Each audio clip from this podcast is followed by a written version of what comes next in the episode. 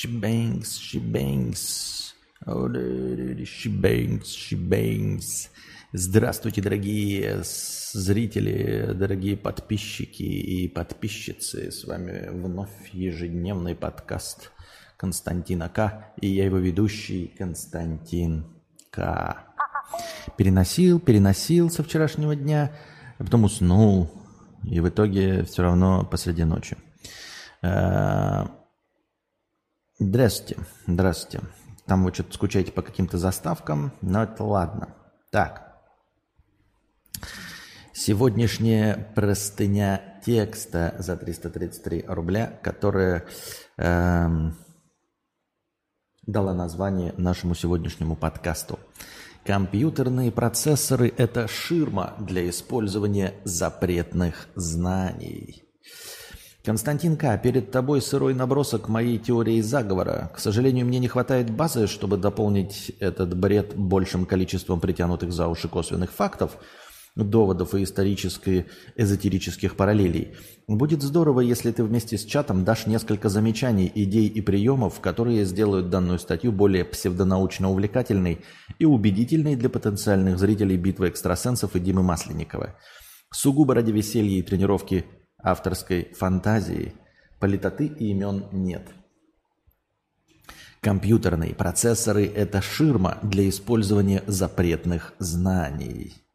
Каждый более-менее опытный пользователь знает об устройстве стандартного офисного компьютера. Знает о материнской плате, видеокарте, оперативной памяти, жестком диске, блоке питания и охлаждающих кулерах. Большинство современных людей понимают, за какие функции отвечают эти элементы. Справедливо.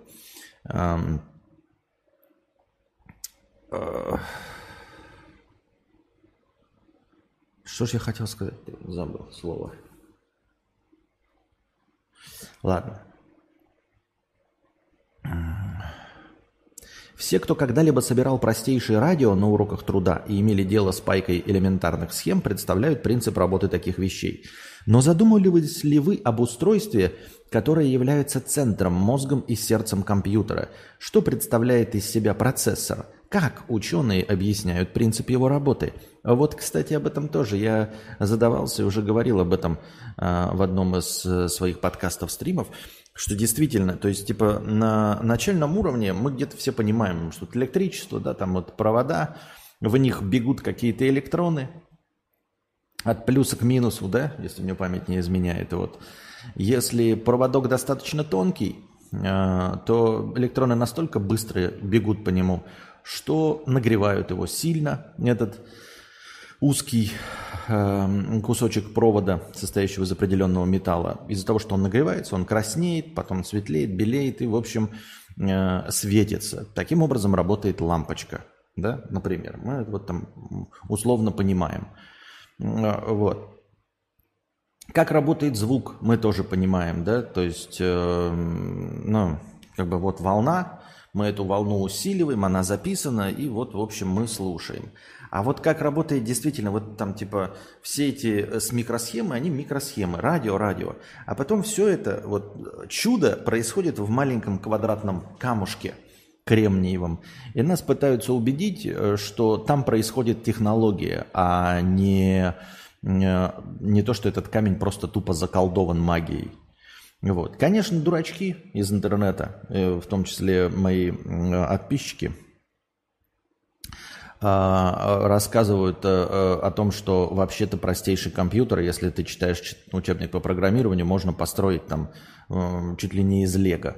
Ну, то есть простейшую микросхему, которая будет выполнять какие-то задачи. В том числе в Майнкрафте можно из простых блоков там тоже составлять какие-то эти, как этот, низовое, низовым программированием заниматься. Но это же все вранье. Мы же все с вами понимаем, что на самом деле вся магия, она вот как бы до, до, вот до сих доводится, а потом она просто заключена в одном камушке. То есть как бы в камушек мы подаем какое-то электричество, подаем какие-то сигналы, а потом на выходе из этого камушка чудо, изображение Константина К, которое там высвечивается на наш компьютер. Но это же все ложь и провокация. Очевидно, что это простейшая магия, при том, что в сущности даже не скрываются источники а, вдохновения. И эта магия давным-давно описана. Вот то, что мы сейчас смотрим, с вами. Это же блюдечко на, с голубой каемочкой, вот на котором, по которому яблочко крутится и формирует изображение нужного нам человека. Правильно?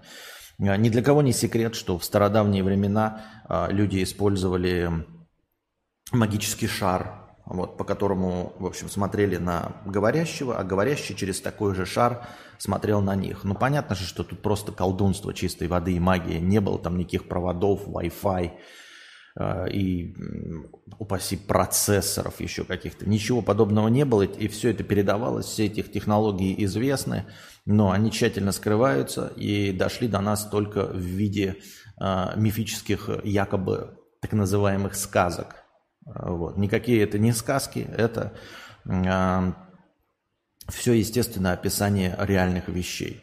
Вы спросите, почему? Это же просто сказки, выдуманные истории. А-та-та. Вот, например, мы же все с вами знаем, что и были когда-то 65 миллионов лет динозавры, но люди их не застали. Никаким образом не могли их застать, потому что мы появились гораздо позже вместе со своей магией. И Никто этих динозавров в глаза не видел, они давно вымерли. А, но люди изредка, время от времени находят кости динозавров. Ну, то есть там что-то копают, еще что-то, и в том числе в древности это происходило, вычищают какое-то место для того, чтобы построить зиккурат. И вытаскивают оттуда останки динозавров.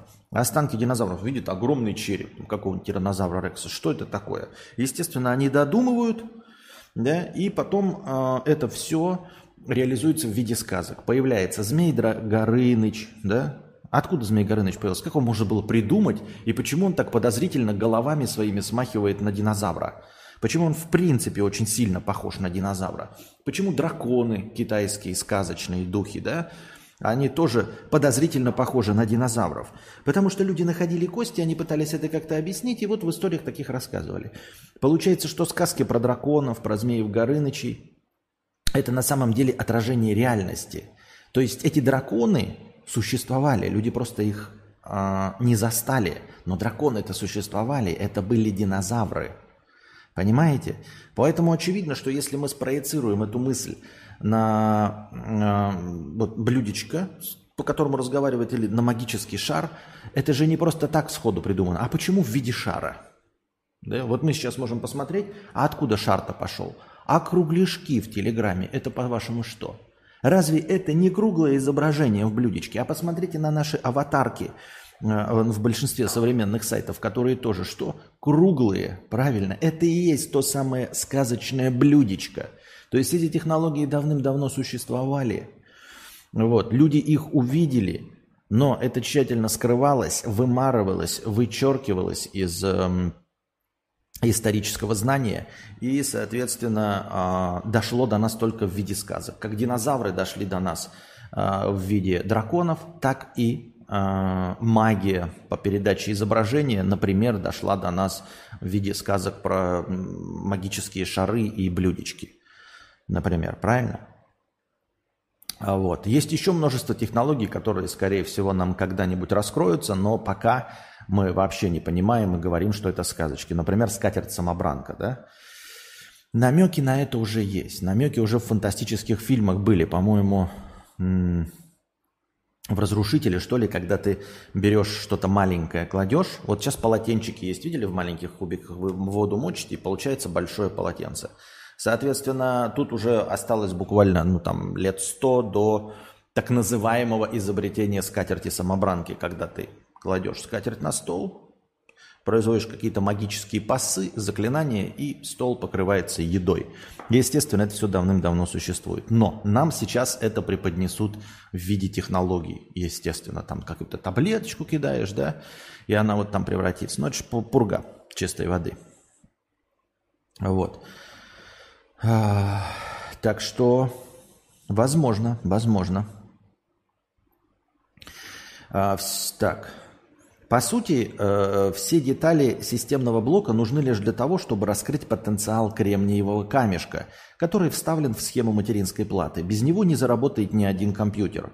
В интернете множество видео, где лезвием скрывают процессор и разрезают его. не красивых рендеров, а именно реальных видео, где срез детально показывают под обычным микроскопом. Мол, смотрите, едва видимые слои бороздки – это на самом деле микротранзисторы, их очень сложные, очень мелкие, их очень-очень-очень много. Но дело в том, что если мы возьмем и разрежем любой другой камень твердой породы, например, нефрит, агат, оникс, абсолютно любой, то увидим приблизительно такую же послойную структуру. Только вдумайтесь, нас убеждают в том, что сложнейшие вычислительные процессы, связанные с графикой, звуком, быстродействием системы, выполняются за счет того, что ток подается на кусочек кремниевого камешка. Камешка, внутри которого даже под микроскопом не удается обнаружить ничего действительно похожего на некий сложный механизм. Камешка, который не подлежит никакому ремонту, например. Если не верите, проверьте сами. Возьмите старенький процессор из списанного утиль системника, разрежьте и посмотрите его. Там просто спрессованные вместо, э, вместе куски камня. Там внутри нет ничего, кроме камня. Это как это может работать в качестве ключевого элемента работы всех компьютеров мира.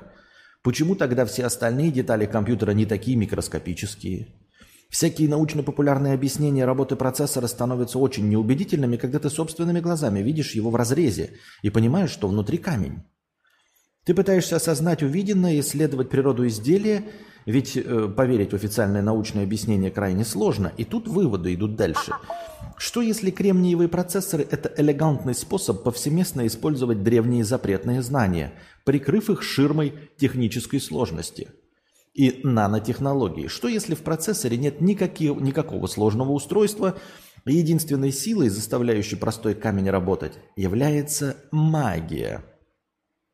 В древней истории и легендах народов мира нередко встречается образ волшебного камня.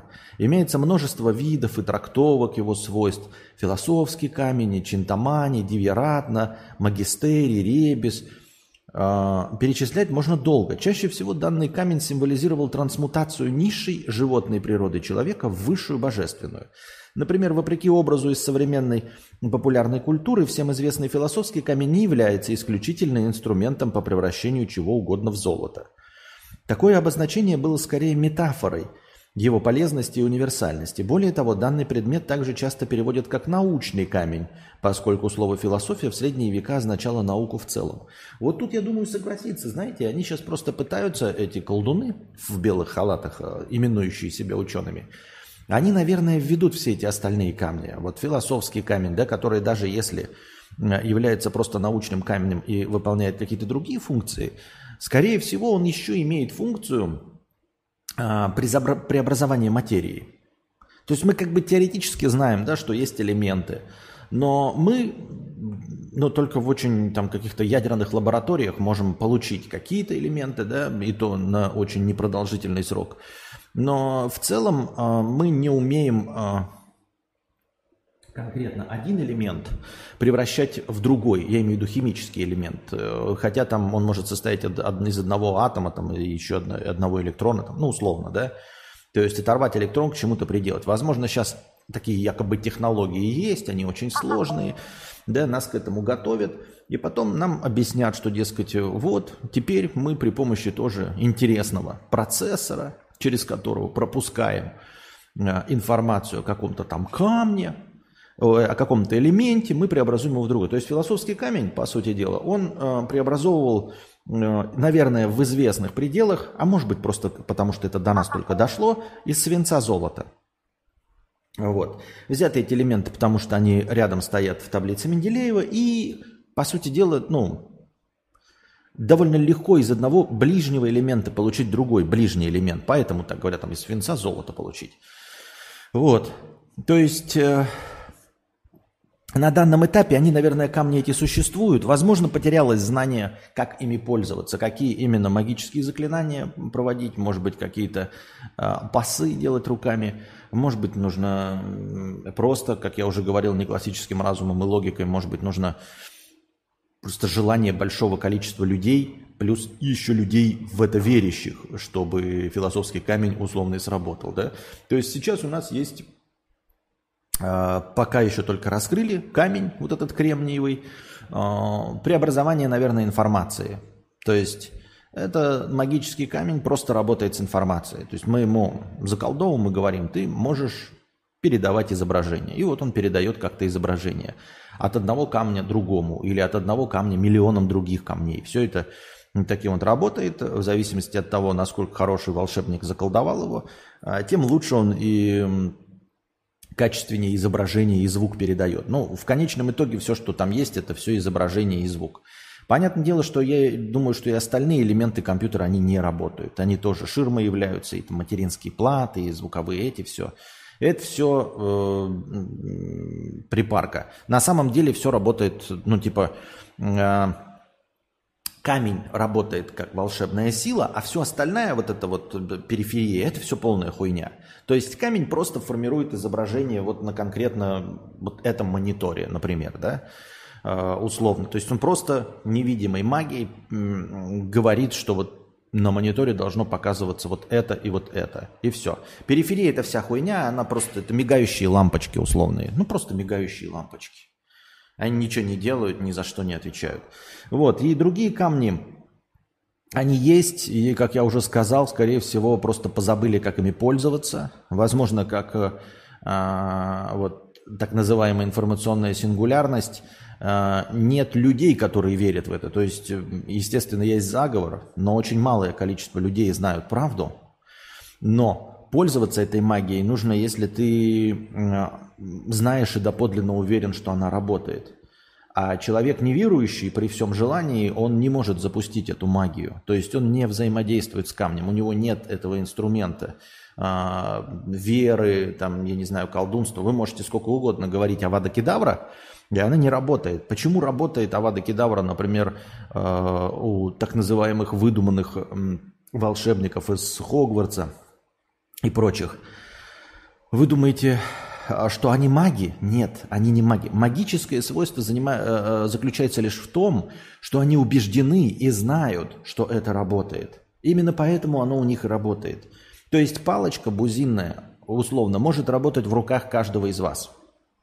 Но э, в силу того, что вы выросли абсолютно в другой информационной вот капсуле, вы никогда до конца не способны будете поверить, что вы сможете волшебной палочкой что-то сделать. Поэтому это и не работает. Именно про это и говорится все вот эти чистокровные волшебники. В чем заключается чистокровность волшебника? А, чистокровность волшебника – это всего лишь э, волшебник в нескольких поколениях. То есть вот какой-то Рон Уизли, да, например, там, или Драко Малфой, они вырастают, э, они вообще мира маглов не знают. Они не сомневаются абсолютно в том, что они умеют делать. То есть у них не просто мама какая-то там и гадает на картах Таро. Нет, у них вся семья, и братья, и сестры. Он рождается и растет, видя, что магия является неотъемлемой частью жизни. И бабушки, и дедушки. И вся его история показывает, что он умеет пользоваться магией. Естественно, он берет палочку, и магия работает. Вот и все.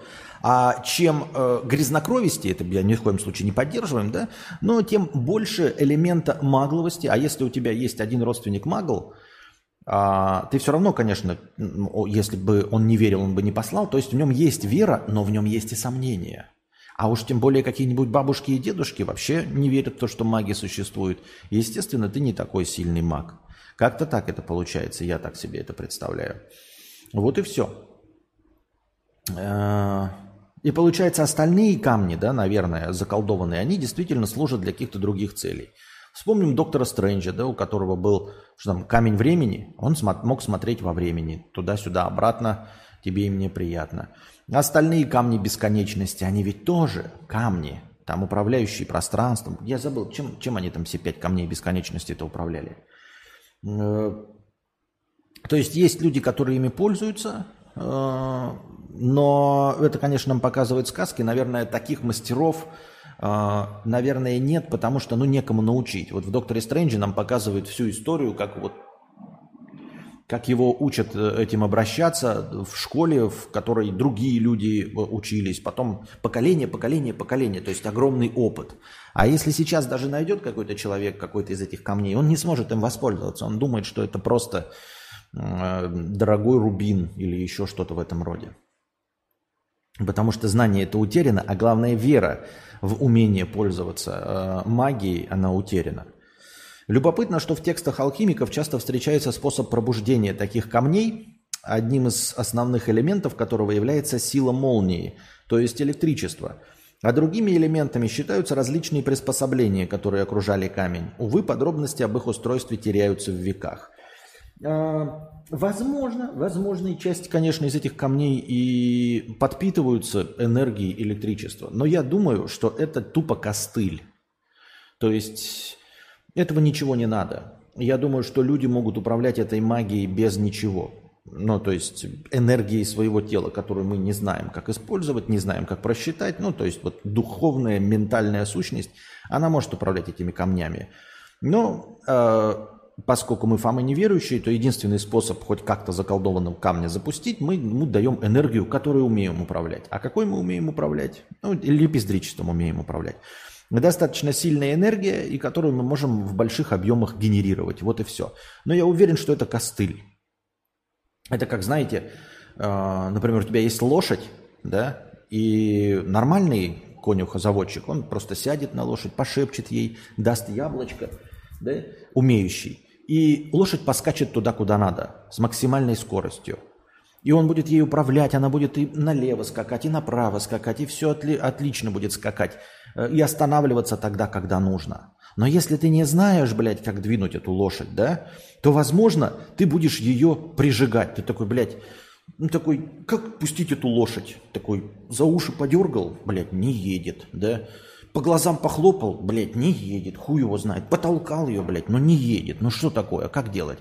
И тут ты такой берешь э, такую палочку железную, такой нагреваешь ее, да, прижег ей жопу, и лошадь поскакала. И она пиздец какая неуправляемая, чтобы вы понимали, какой уровень у нас сейчас использования магии. То есть лошадь скачет вперед, как ломовая, испуганная, злая, из-за того, что ты прижег ей ляжку просто горячей железячкой, которую нагрел на зажигалке. И вот это электричество – это точности такой же лобовой, ломовой инструмент, который, конечно, заставляет эту лошадь скакать, но вы понимаете, насколько нерационально используется потенциал лошади в таком случае – то есть вот она скачет прямо, вы не умеете ее никуда направить, вы не знаете, как ее остановить. И вот точности так же камень, вот этот какой-нибудь кремниевый заколдованный, потенциал в нем просто огроменный. Если прикладывать правильные усилия, если как с лошадью пошептать, там яблочко дать, если потренировать, как эту лошадь. Но у нас есть только электричество, и мы тупо этот камень просто прижигаем, и он, а, блядь, сломая голову. И вот что он умеет, ну, делать – ну, нам показывает 0,1%, как и лошадь неуправляемая скачет в неуправляемом пространстве. Я уверен, что вот электричество, которое мы используем, это точности такой же инструмент, и можно запускать совсем другими, более нежными способами и получать гораздо более эффективный результат, а, нежели есть сейчас. Да, а, естественно, камни это тоже иногда просачивается в масс-культуру. Они могут запускаться, ну, если у тебя нет твоей внутренней энергии, если ты не умеешь ее пользоваться, да, то есть Понятное дело, как нормальные колдуны, как вот какой-нибудь э, алая ведьма, да, условно, она вообще меняет пространство, просто ничего не предпринимая. То есть э, кому-то нужны триггеры. Э, например, как я понимаю, у Таноса не было слишком много магической силы, поэтому ему нужны были камни. То есть, если бы это был хороший маг, он мог бы вообще просто сам поменять все, да, но ему нужны были камни. И вот у него много энергии, чтобы выдержать энергию этих камней, и ему нужно было делать щелчок, чтобы какой-то подать сигнал, что вот в этот момент э, активизируется вся энергия, и вот она перетекает и делает то, что ему надо. Какая-нибудь алая ведьма настолько сильный маг, что она там может менять время, пространство и все остальное просто силой мысли. Вы заметили, что у нее нет ни камней, ни палочек, ничего. Она просто, блядь, колдунствует и все. Доктор Стрэндж достаточно сильный маг, но ему хватает одного камня, чтобы выполнять все, что он хочет. И, но, тем не менее, он пользуется всякими пасами, например. Да? То есть мы видим, что он не произносит никаких заклинаний особенных. То есть ему не нужно еще чем-то подкреплять э, свое намерение словами. Но, тем не менее, все равно какую-то движуху руками ему делать приходится. Что такое? Очень важно.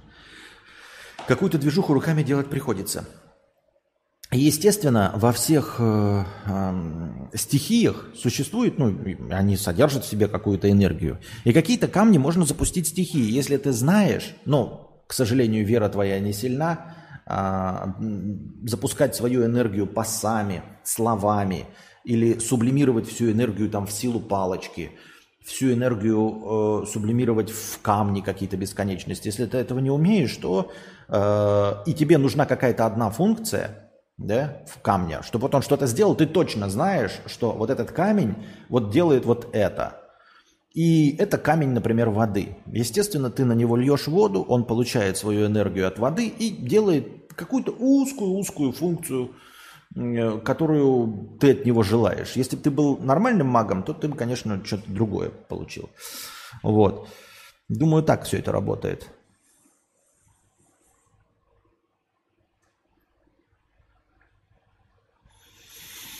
Или все-таки нет? Вполне возможно, что внутри нашего компьютера работает современная итерация философского научного камня, приводимого в действие силы электричества, окруженного различными сложными приспособлениями. Магия в ваших руках.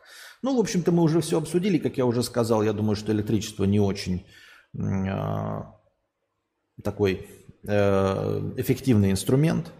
Он, да, как поляшки хлопнуть лошадь. Так. Случайник 1111 рублей с покрытием комиссии. Спасибо за покрытие комиссии за 1111 рублей. Нифига себе дичь, одобряю. Спасибо за одобрение, дорогой друг. Так.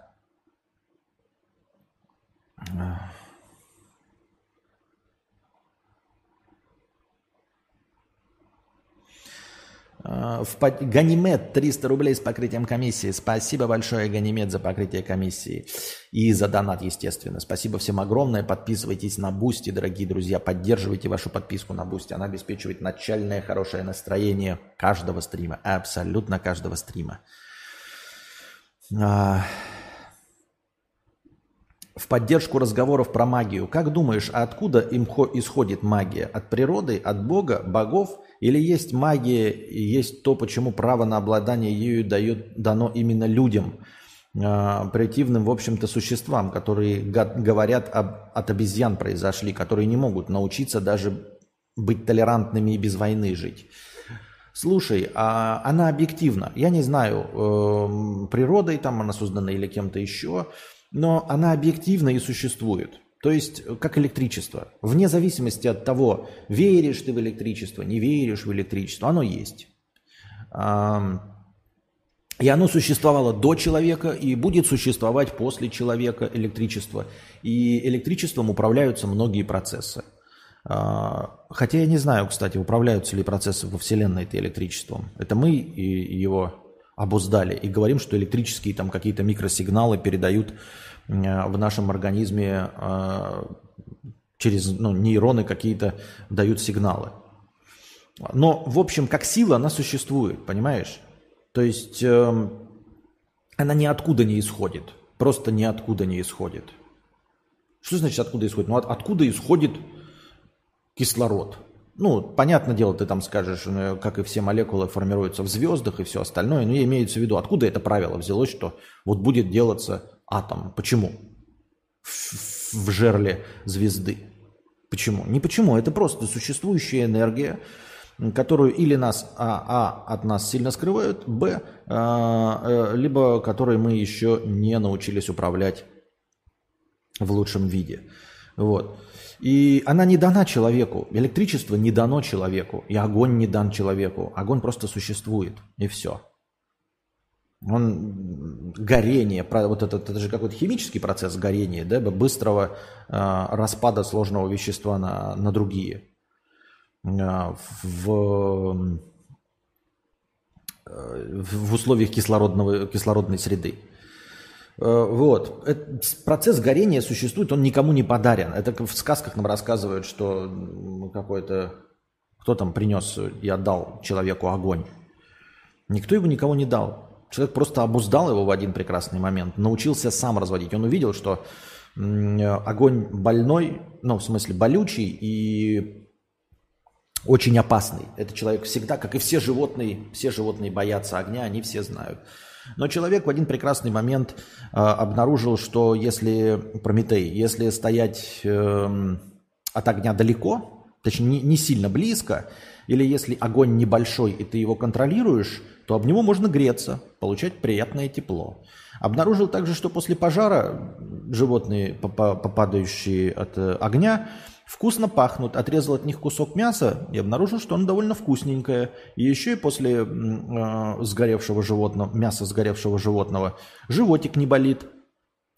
И переваривается оно лучше и выходит скалом по, по, поэффективней. Вот.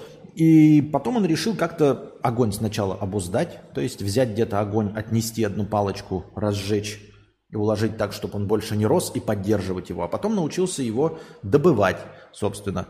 Но он не изобрел огонь, никто ему его не подарил, и магию никто не подарил, она просто есть, и все.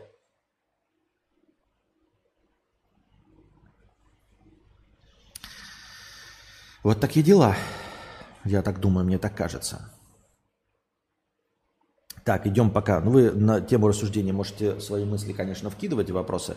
А мы пока пойдем по донатам, потому что они там в обратную сторону. Предводитель белгородских индейцев 50 рублей с покрытием комиссии. Это у нас человек кидает по 50 рублей. У него такая интересная подписка, если вдруг кому-то понравится эта идея. Он кидает по 50 рублей за каждый, судя по всему, просмотренный стрим. Или, возможно, за стрим, который ему понравился. И он кидает просто дату и 50 рублей. Вот так про, про, э, ведет себя предводитель, ну, человек под ником предводитель белгородских индейцев. Он просто пишет, типа, и он смотрит, судя по всему, судя по датам с отставанием в развитии, и он пишет, например, 12 декабря, 50 рублей. Это понятно, что стрим за 12 декабря ему понравился, и он а, его поддержал. Таким образом, поддерживая следующие стримы, которые он посмотрит, когда до них дойдет очередь. И он просто регулярно кидает а, за просмотренные стримы по 50 рублей. Очень интересная э, механика, вот, забавная, понятная. Просто пишет дату стрима, который он посмотрел, который ему понравился. Иску 50 рублей. Привет всем. Константин, как-то я написал про ебаных программистов, излив тем, саму, с тем самым душу, так сказать. Рассказываю случай. У меня есть Mac, подключаю к нему портативный SSD T7 от Samsung. И знаешь что? Поиск по нему плохо работает. Он находит только часть файлов, хотя заполнен он на 20%. Прочитал на форумах, что нужно ввести какую-то говнокоманду в терминале, чтобы сработал поиск по диску. Сработало, но потом опять в Finder не все находит. А ведь в инструкции не написано об этих вещах. В общем, может, ты знаешь решение или кто-то в чате? По скриптам крутые программисты есть, но мало. А, ну, слушай, я не знаю, я сам пользуюсь SSD-шкой, естественно, потому что а, увеличение внутреннего пространства MacBook на момент покупки стоит очень дорого, поэтому у меня тоже ограниченный 512 гигабайтами. Но со всех своих старых компов, из старых компов Анастасии, мы когда уезжали, мы вытащили все SSD-шники, и вот теперь этими SSD-шниками пользуюсь. А, Дмитрий Бабир, а, перед тем, как приехать на виллу, я его попросил, он купил а я вам сейчас покажу, по-моему, отключено, да? Да, отключено. Вот, вот такая штучка, да? От Югрина. У меня и раньше такая была, ну и сейчас хорошая. Вот она работает на Type-C, Type-C. И туда, внутрь, в этот корпус вставляешь SSD-диск. Простой, обычный SSD-диск из любого компа. Не специальный в корпусе, который стоит подороже, а именно обычный SSD-диск. Вот из компа вытащенный. И он становится у тебя переносным диском. А, прекрасно работает. Но, правда, я его использую как хранилище, ну, там, типа, для видео, фото, чтобы не захламлять вот такими файлами э, компуктера. А, и я не пользуюсь поиском, понимаешь, там у меня простейшая структура.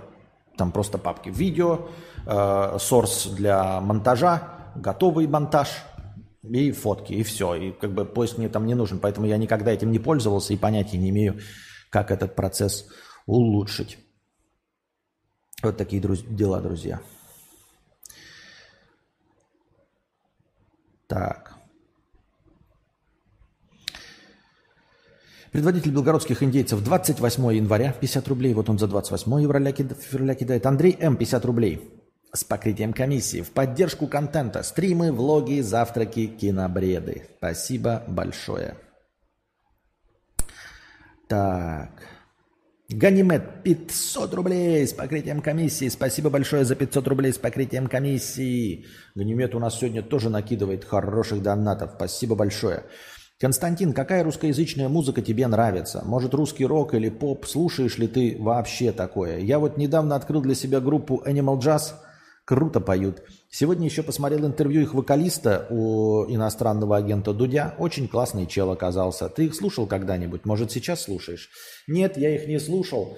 А, я не очень люблю а, просто эстрадное пение. Animal Jazz это же эстрадное, ну типа как, я называю эстрадным пением, чтобы не сказать попса, потому что попса ничего плохого в этом слове для меня нет, но оно имеет негативный окрас. Вот. Из русскоязычного я раньше слушал, изредка бывает, конечно, могу послушать, как старый добрый говнарь, естественно. Гражданочку могу послушать, а, под настроение могу послушать э, Янку Дягилеву, Э, под настроение. Просто сейчас, вот раньше я много слушал, да, а сейчас как-то нет. Э, сейчас все больше я слушаю фоновую музыку, типа не вот этот lo, lo-fi хип-хоп, он меня напрягает, потому что у меня хорошие наушники, хороший усилок. А lo-fi хип-хоп, он такой э, с басом жестким, черствым басом, для того, чтобы на хуевых колоночках он звучал хорошо. На, на хуевых колоночках он звучит хорошо, а в хороших наушниках с усилками он звучит просто порабощающе. То есть э, он не то чтобы там кряхтит, нет, он просто занимает собой все пространство. То есть э, это не перестает быть музыкой фоновой. Это становится музыкой, которую невозможно не слушать. Она такая, знаешь, становится как а, настолько э, эм, терпкой и пронизывающей, как дабстеп. Вот. Э, поэтому я предпочитаю такой, когда фоном слушаю э, джаз какой-нибудь. Я не аудиофил, мне просто нравится вот что-то там пиликает на фоне. А, и, и не авангардный. Авангардный тоже слушаю, но редко. Какой-нибудь прям совсем авангард. А, а так, в основном, это то, что вот, знаете, такая легкая импровизация, такие долгие сеты в каком-нибудь джазовом кафе, незапоминающиеся мелодии, вот, которые должны играть вот в, в кофейнях, но не играют, к сожалению, там. А когда слушал из русского еще раз, да, добавляем туда «Короля и Шута», но вот сериал вообще не хочу смотреть, но и старого «Короля и Шута» до э, вот этой рок-оперы «Тодд». А из русскоязычных что мне еще нравится? Э, просто последнее не слушал, но группа «Флер» э, очень нравилась в свое время – я не помню, там солистки украинки или белорусские. Вот. А, ТТ-34 белорусская. Единственный альбом, который я их знаю, там вот он был прикольный. Это вот такой Роцк я бы хотел играть. Это классный, четкий пацанский Роцк. ТТ-34. Клевая группа.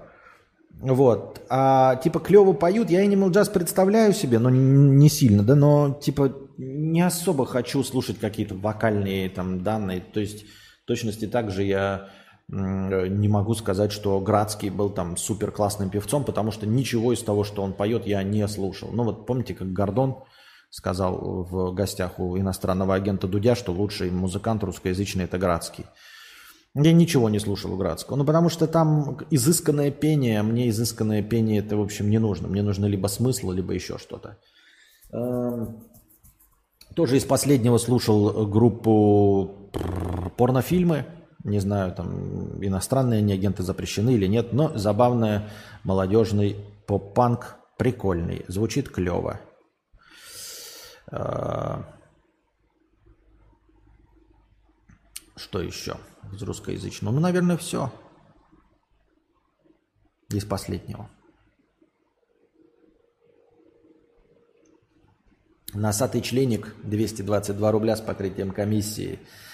А, Костя, привет. Касаемо заставки с правилами стрима. У меня вопрос. Все жители виллы очень часто пользовались лицо дружи, а ты нет. Попроси его записать новую заставку. Мне кажется, это может взбодрить зрителей. Топовая фишка, как заставка любимого сериала была. Давай задонатим на возврат правил. Ну, во-первых, старые правила у меня есть записанные, э, дружи, да. Во-вторых, что это значит пользовались лицо дружи, я должен тоже пользоваться дружи. Во-вторых, дружи уехал в Россию обратно. Докнул и уехал. Для того, чтобы записать правила, попросить кого-то, нужно сначала эти правила придумать. А они нам нужны? Чтобы что? Зачем и почему? Правила такие. Ведите себя нормально, и тогда я не буду полыхать с ракой и банить и все. В сущности, это все сводится к чему? Вести себя нормально. И я тогда не буду тоже токсить. Я же просто так не токсю. Всегда говорю, поставьте, да, ну, подумайте, вот вы написали какую-то фразу. Написали ли бы вы эту фразу вот в такой форме а, своей маме в общем там чате в семейном? Вот там пишите там типа, как его, например, то у нас там, где он был, куда он, блядь, делся, Альпачино или как его там? Ой, не, не Альпачино. Ну, тут тоже, а, вон, Дон Чичаини, по-моему, да? Вот, он тоже так любит писать. Э, типа, пиздец ты тупой колхозник, условно. Нихуя не понимаешь в том-то и том-то. Вот. Подумайте, чтобы не схватить бан и мое полыхание жопы. Вот вы в такой форме написали бы о своей неправоте маме в общем чате семейном? Написали бы вы там? Я ни, ни в коем случае, это не про мамок речь, не то, что там это, а просто как э, тест на проверке текста. Вот в таком виде вы бы написали критику маме? Нет? Ну, значит, и мне так писать не надо. Вот и все. То есть это к разговору о том, а как там писать тебе? А, а что это ты такой, блядь, впечатлительный, что это ты такой нежный хуй. Да я не нежный хуй, просто, а, как я уже говорил, всем не понравишься, а типа, ну, вести себя слишком мягко, может быть и хорошо с точки зрения собственного психического здоровья, но по большей части не, не играет никакой роли. То есть все эти разговоры, ой, ты такой токсичный, поэтому ты не популярный. Я вон сегодня в телегу кидал, где э, артист, как его, ну, который играл вот как раз в Generation P Пелевине и в «Зеленом слонике», как он просто вот прям в стриме говорит, ты идиот, идиот конченый. Ты идиот, идиот конченый. Прямо в стриме тоже говорит зрителю. Я вообще не обзываюсь. Я типа говорю, ты не прав там и хуй, но в целом стараюсь не обзываться. А, то есть это никак не влияет на э, как его?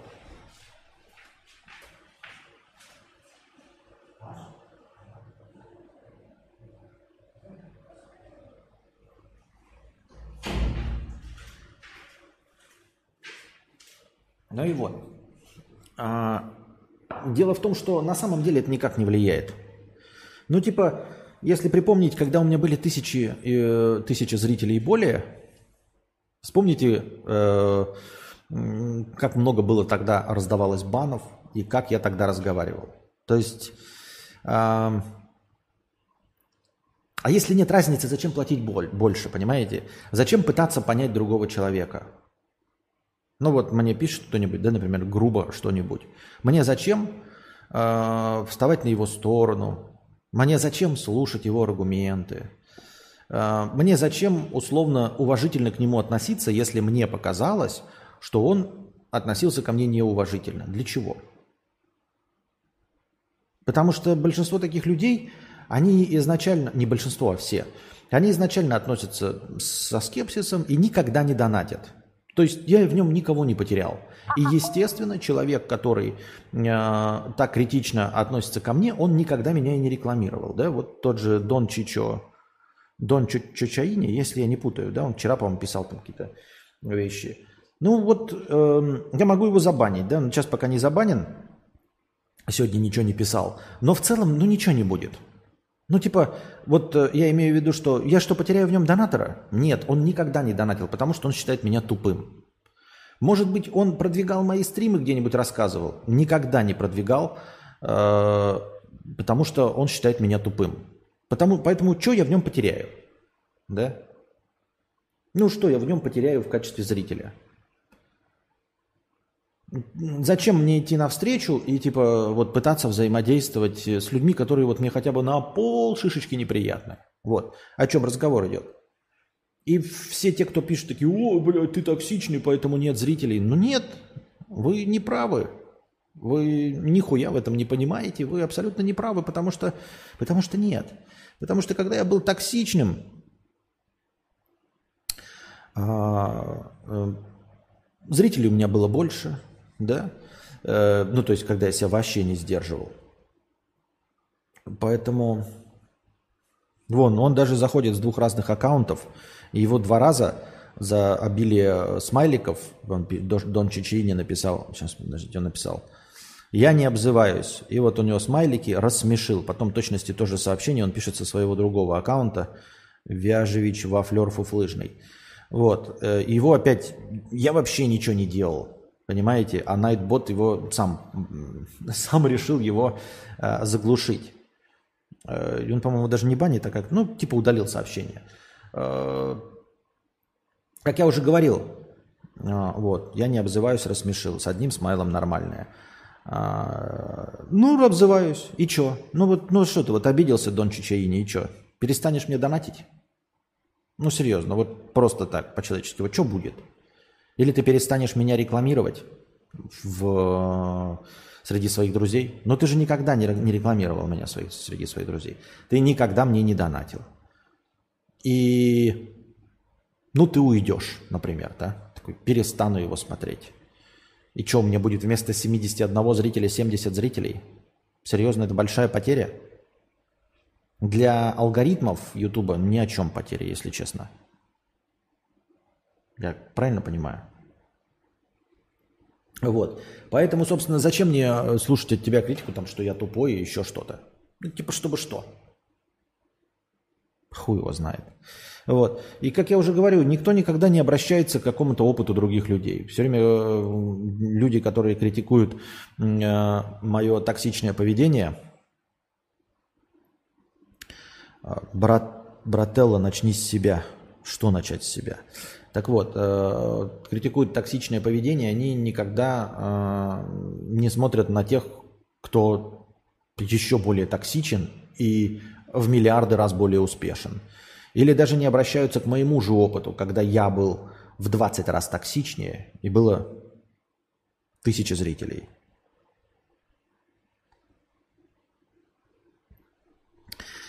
Жопа кошки 20 долларов. Подожди, носатый членик 50 рублей с покрытием комиссии. Костя, проверь, пропустил мое сообщение, мне кажется. Как пропустил-то? Нет, вижу вот одно, вот где пропустил, а предыдущее про заставки а, с дружи. Я же прочитал про заставку с дружи и ответил на него.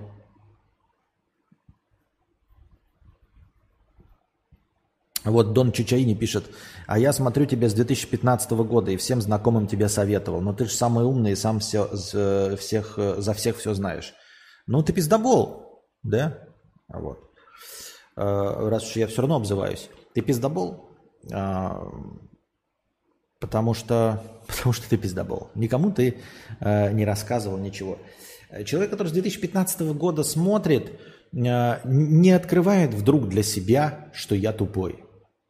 Как бы уровень моего познания, уровень моей осведомленности всегда был известен с самого начала.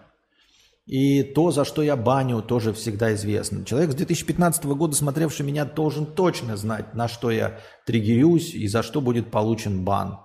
Вот. Э, за перевирание и недослушивание моих слов, там вот это все.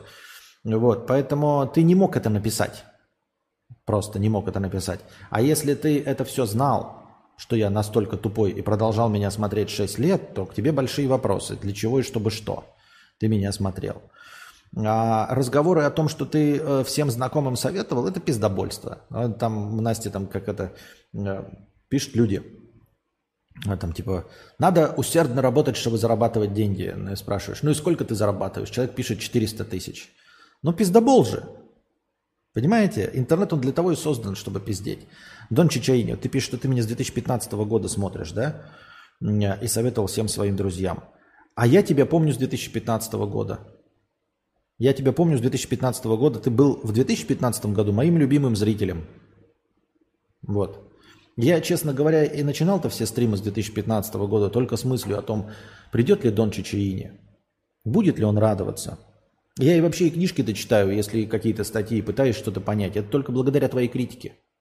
Только благодаря тому, что ты замечаешь, что я в чем-то не осведомлен. И мне хочется тянуться до твоего знания, до твоего ума, до твоей гениальности. Понимаешь? И это, ты, ты для меня как светоч такой, знаешь, как пример для подражания, эталон. Ты и иностранный агент Дмитрий Львович Быков. Вот я хочу так же разговаривать, как Дмитрий Львович, и писать книжки, а умным хочу быть, как ты. Вот ты как ты что-то напишешь, я такой думаю, а вот Дон Чичини, ты сказал, что вот, блядь, опять я не прав. И я сразу же пф, книжечки беру и давай листать, что-то учиться. Понимаешь, интернет он такой, пиздеть, не мешки ворочать.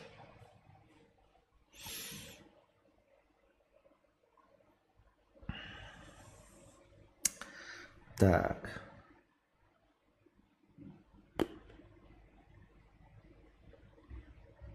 Аноним. 50 рублей с покрытием комиссии. Про кремниевую магию очень интересно. Классический стрим кадавра. Такое нравится больше, чем нытье. Ганимед. 300 рублей с покрытием комиссии. Я имею в виду, ну нет же животных магов, птиц магов, рыб магов. Только люди могут быть магами, а животные даже понять магию не могут. Не то что применить. Случайность ли это? Нет. точности также опять ты говоришь, что магия дана людям. Ну, животные не могут управлять и огнем. Они его боятся. Они не могут ни развести огонь, э, ни хоть как-то его контролировать, не способны потушить огонь. Ни одно животное. Оно им недоступно, потому что они не понимают его. Но значит ли это, что огонь подарен людям? Нет. Он существует объективно. Говорю, даже когда не было людей и были только животные, огонь существовал. Были пожары, все горело, животные бежали, а людей не было. Люди могли и не появиться, а огонь бы существовал. В точности то же самое с магией. Но животные так и никогда и не э, стали хозяевами огня и никогда не станут хозяевами магии или электричества.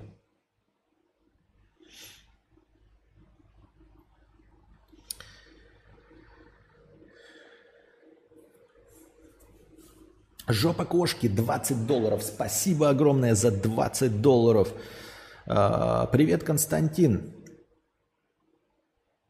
Наконец-то наткнулся на тебя в, в лайве. Если не помнишь, я уезжал из Сингапура и сейчас живу в Тае и чувствую себя максимально комфортно.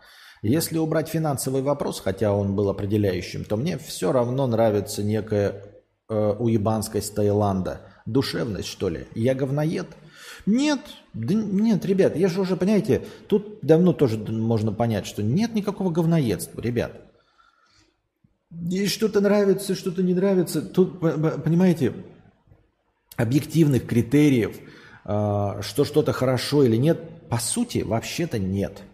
Нет какой-то прекрасной... Есть какие-то общепринятые критерии. Например, да, мы хотим, э, условно, как европейские жители, хотим определенный уровень медицины. И, соответственно, любая страна с хорошей медициной, желательно еще бесплатной, да, там, ну или по доступной страховке, э, выглядит для нас лучше, чем страна с худшей медициной.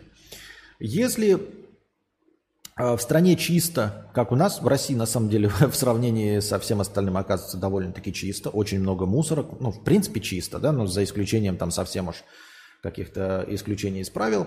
Если в стране чисто, как в России, или чище, чем в России, то кажется, что чистая страна, и это тоже плюс. Но это все не объективно. Есть люди, которые вот эти, которые живут на Гуа, там, да, которые годами там катаются на серфе, для них не важен мусор на дороге, например, э, не важно, что тебя не понимают на твоем языке, тебе главное волны, и все. Можно ли сказать, что человек говноед? Нет, он выбирает то, что он захотел, и что-то ему понравилось.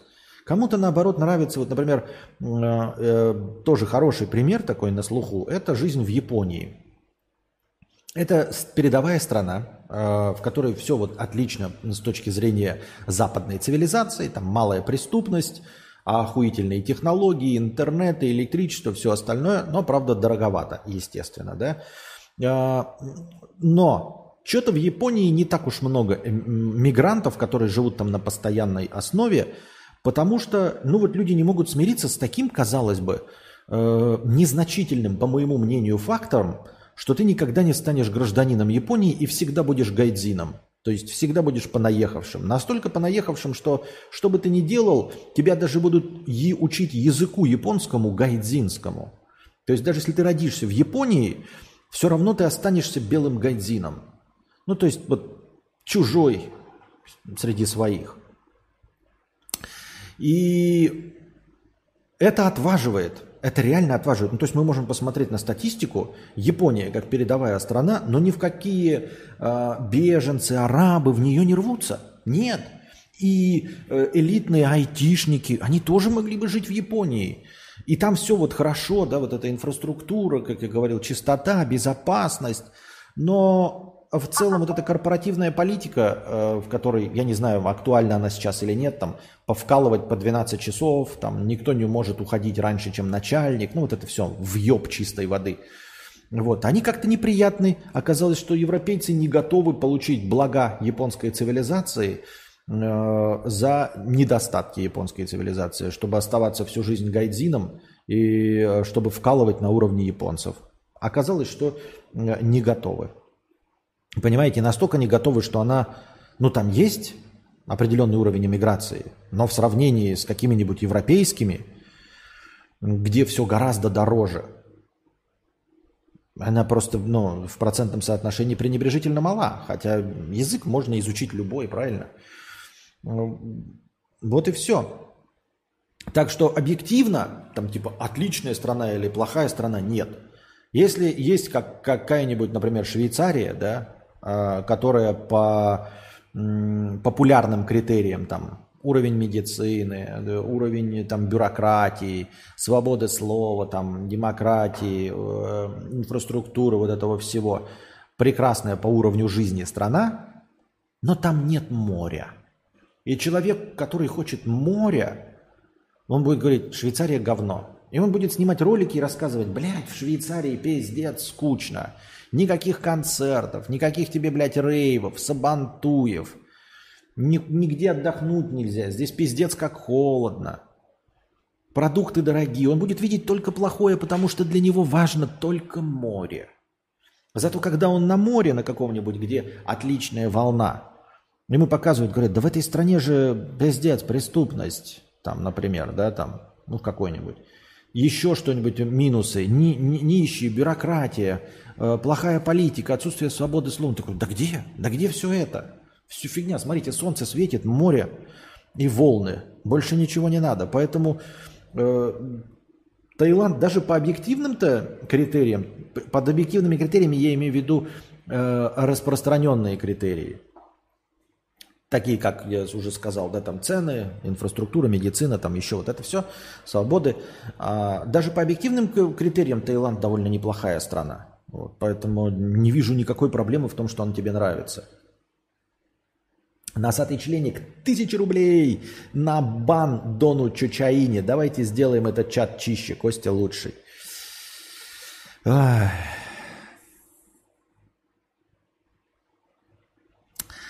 Саша пишет, даже если ты меня забанишь, буду донатить, просто чат общим мне не доспи будет недоступен. Ну да, ну да.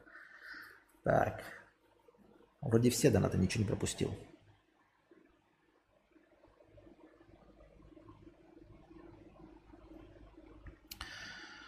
Так. А я смотрю Костю 15 лет и доначу миллиардами. Да.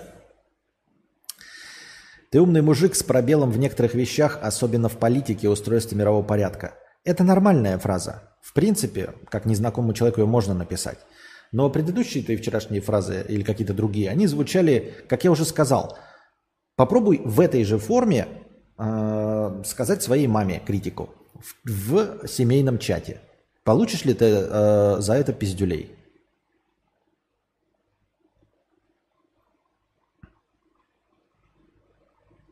Мой месячный доход 500 тысяч. Тоже не веришь? В смысле не верю? Почему? Могу легко поверить.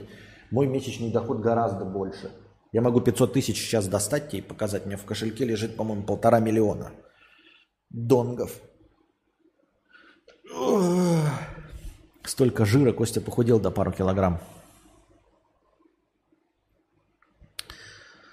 Так.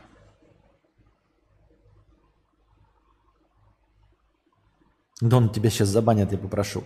А, да ну зачем просто так банить? Типа, он и сам сделает, чтобы его забанили. Он не сдержится. Я же говорю, критерий простой. Ведите себя хорошо. Что значит вести себя хорошо? Разговаривать так, как вы разговаривали бы с мамой в общем семейном чате. Костя, там 45 USDT, сорян, прошу больше. Просто больше нету. 45 USDT. Блять. Так. Как он называется-то, блядь?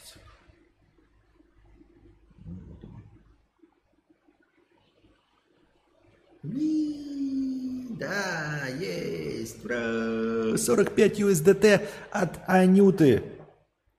Не забываем, что э, Анюта э, один из основных спонсоров наших сегодня вообще стримов, благодаря ему э,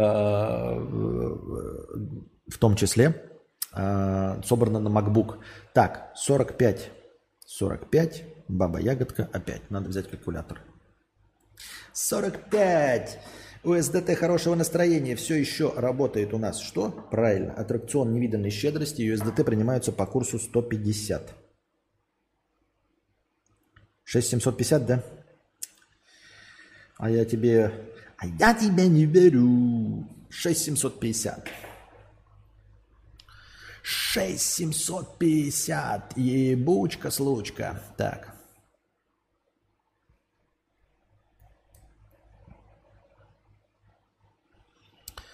Так, Анюта лучшая.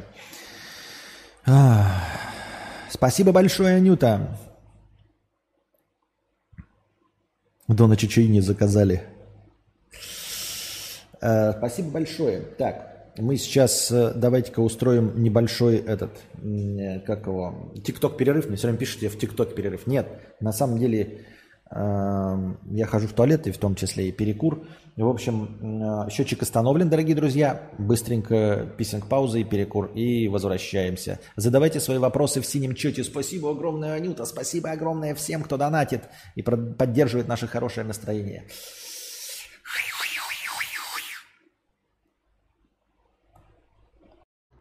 Я пошла на пятиминутный антрахт. У меня антрахт девочки.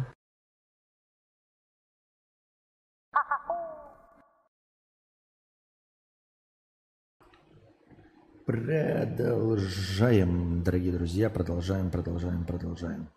Так. А, а что такое покрытие комиссии? В Donation Alerts нет такой галочки. Есть, есть там внизу где-то такая галочка.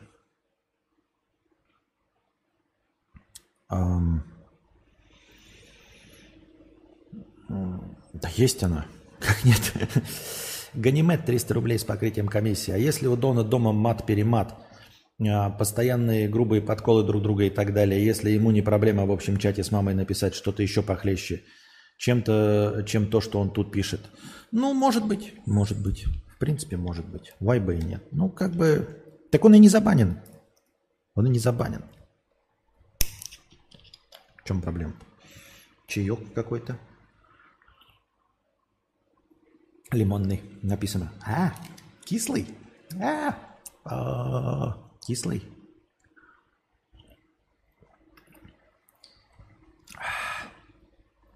Переходим в раздел вопросы.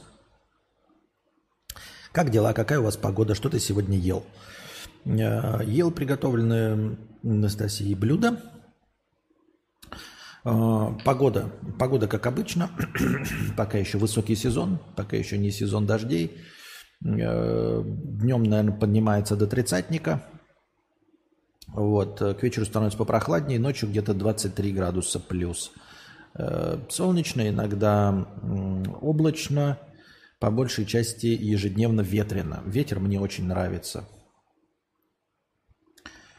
Э, не забудь прочитать про нытинги из повесток в боте. Идеальный варик для нового канала, где будешь рассматривать только нытье от анальников. Сейчас посмотрим. А, я был забанен Андрюшей лет пять назад. И ничего, сидел, донатил. Ну, хорошо. Ну, видишь, это вот это что? Это в доказательство моей точки зрения, что это никак не влияет? Вот слушаю тебя и думаю, мне все равно, что и кто о тебе говорит. Я вот встал, потащусь на работу и буду вкалывать, но с утра ты мне поднял настроение, спасибо. В этом и есть задача. Только что послушал ТикТок, в котором чувак говорит, что э, заходит, э, за, опять, да, рассказывает о том, какие каналы заходят. Говорит, почему люди занимаются влогингом и не, ну, не набирают ничего и не понимают, что не идут подписчики. Нужно придерживаться одного из трех направлений. Первое там э, это видео мотивационные, второе это видео развлекательные, и третье это видео обучающие. Э, не очень понятно, потому что вообще-то все видео под это и подходят. То есть, как он говорит, что человек что-то не понимает, может быть, они, конечно, если э, не входящих в эти три направления не существует видосов.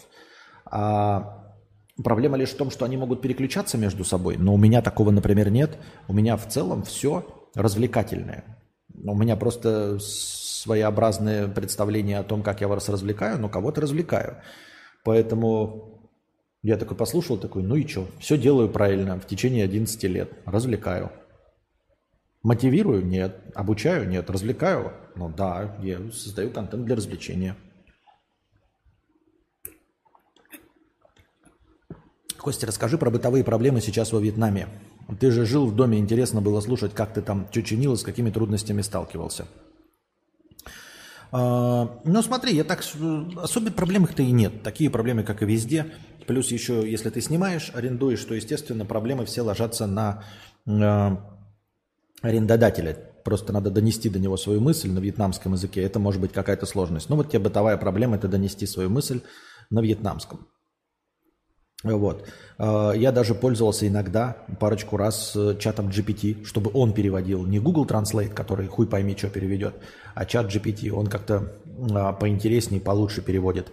Даже если ты берешь, например, ну, когда тебе нужно донести какую-то э, мысль в абзаце, не просто, понятное дело, что если ты хочешь там типа лед к пиву, то ты пишешь в Google Translate лед к пиву, и понятно, лед к пиву. А если речь идет о о том, чтобы, вот, например, рассказать, что интернет плохой, мы хотим сами подключить, то такую фразу, там большой абзац, я пишу в чат GPT, говорю, переведи на вьетнамский. И более того, ты пишешь, например, на, э, в Google Translate ту же самую телегу, он переводит, ты такой, надо проверить, как она обратно звучит. Переводишь в обратную, а в обратную сторону она звучит полной хуйней. Зато когда ты что-то перевел в чат GPT и потом вставляешь в Google Translate и перевести обратно, оно прям как по писанному такое, идеально все. Вот именно это я и хотел сказать. Хотя кто его знает, как оно там работает. А, например, так из, из заметных. Э, пока где мы жили, везде крайне высокие потолки. Просто пиздец, какие крайне высокие потолки. А, ну, стандартные сталинские высотки. 4 метра, блядь. 4 метра от низа до потолка. А, чем это чревато? Это чревато тем, что ты ни в каком раскладе не можешь сам поменять лампочку. Понимаете? То есть вот лампочка сгорела, и ты обращаешься к, ну, например, надо же найти арендодателя. Ну, вот нас там здесь живет хорошо. А если нет, и он должен где-то прийти э, и принести откуда-то лестницу. То есть он должен решить проблему не просто лампочку. Лампочку ты можешь купить в любом магазине, но ты не можешь до нее дотянуться. То есть даже если я сейчас поставлю на этот стол стул, я этого не буду делать, потому что оно все развалится, нахуй надо, я убьюсь. Но даже если бы я это сделал, я не достаю до лампочки. Все равно. То есть ни при каком раскладе ты сам лампочку без стремянки поменять не можешь. И на вилле так было, и в первой хате были такие потолки, и здесь такие потолки. Вот с чем с чем, а с высотой потолков э, вьетнамцы не экономят. Э, это добавляет пространство, добавляет гула, конечно, в наш стрим, но это не важно. А вообще, конечно, чувствуешь себя посвободнее. Ну, то есть, э, как бы сталинские высотки тем славились, что э, высокие потолки в старых зданиях, в питерских там клево, что, но это преподносится как плюс высокие потолки. Но вот когда они реально высокие, 4 метра, то как бы такое.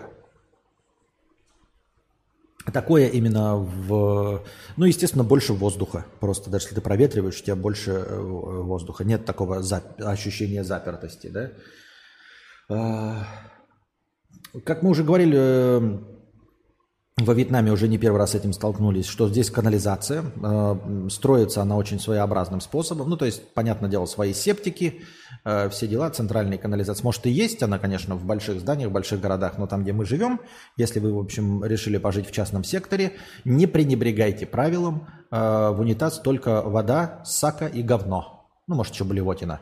Никаких никогда туалетной бумаги. Мы привыкшие все в России, что мы всегда сливаем туалетную бумагу, она же растворяется, мы ее смело кидаем в унитаз, и все хорошо.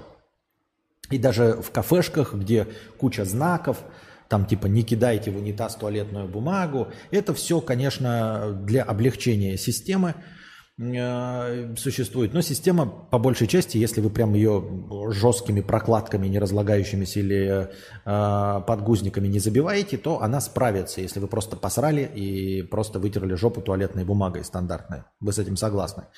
То есть даже в общественных местах мы всегда, если просто срем, если просто вытираем жопу, то все пролетает, и система справляется. Здесь не справляется. Нет, э, здесь, вот если, не если, а даже если вы не видите, это вам на будущее вдруг, э, значков о том, что не бросать туалетную бумагу э, в туалет, не бросать туалетную бумагу в туалет ни в коем случае. Он забьется легко и просто.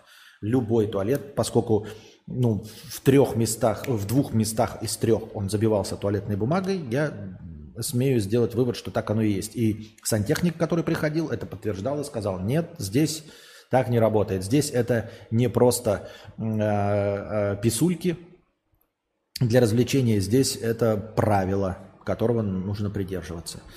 Э, были какие-то проблемы с мразями, скалопендры, змеи, муравьи? Муравьи, конечно, есть. Э, успешно купили кучу отравы, пользуемся ей довольно быстро после капания отравы специальной муравьи ну, во, во всяком случае, этот путь, которым они сейчас ходят, забрасывают, новый ищут, но, тем не менее, с ними справляются. А, но эта проблема с муравьями такая же может существовать и где-то в южных регионах Российской Федерации. То есть, если вы сталкивались с муравьями, то примерно то же самое. То есть, какой-то один прекрасный момент муравьи э, считают, что у вас есть еда или питье, и строят дорожку. Вот. А, скалопендры, змей, змеи скалопендры есть, но я тут и пока с ними не встречался. Но бывало такое, что едешь и на асфальте валяется раздавленная змея. В том числе змея какая-нибудь ядовитая а, валяется. Вот. Но там тоже множество всяких разных. Что значит ядовитая? Ну, то есть, если она тебя одна, один раз укусит, маленькая, то, в общем-то, нога чешется, а, то, в общем-то, ну, не умрешь так, чтобы черные мамбы пока не встречал, не видел, и речи об этом не шло. Естественно, здесь есть, что очень смущает, лихорадка Денге, переносимая комарами. Поэтому стараешься... Вроде бы комары меня не так уж смущают. Я уже как взрослый человек, меня можно покусать комарами. И я знаю, что чешется комариный укус, чесать его не буду. И, в принципе, он довольно быстро проходит. То есть я привык к комариным укусам. Но это же не просто комары, они могут переносить лихорадку денге, а это очень опасная болезнь, от которой не существует никакой прививки, то есть нельзя сделать манту там и, и спастись от этого на будущее. И по большей части э, не существует никакого специального лекарства, есть только поддерживающая терапия. Люди, которые здесь давно живут, обязательно рано или поздно попадают э, на денге, и говорят, что это одни из самых худших ощущений в их жизни. То есть температура 42, ты при смерти, э, часть людей умирает от денге, то есть надо вовремя воспользоваться помощью. У тебя температура, сопли, кашель, блевота, э, поносы, золотуха и очень-очень, ну все ломит, то есть это лихорадка, это реальная лихорадка. И оно убивает иммунитет, так принято считать, на 25%. То есть убивает твой иммунитет, который никогда не восстановится.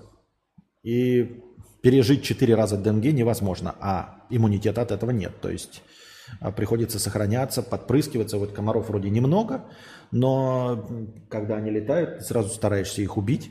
Э, если вечером выходишь, то стараешься побрызгать ноги, руки, чтобы тебя лишний раз не кусали. Они, конечно, кусают, но ты снижаешь статистическую вероятность, пытаешься снизить статистическую вероятность укуса тебя денге комаром.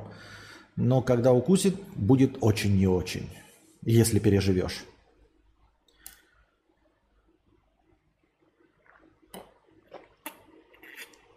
Мелочи какие-то, но Вот как раз благодаря тому, что мы в туристической зоне живем, которая подороже, чем ежели бы мы жили где-нибудь не в туристической зоне, но одновременно в туристической зоне гораздо э, больше распространены специфические, нехарактерные для Вьетнама продукты. То есть сложно найти, но можно сметану, там, пельмени, черный хлеб.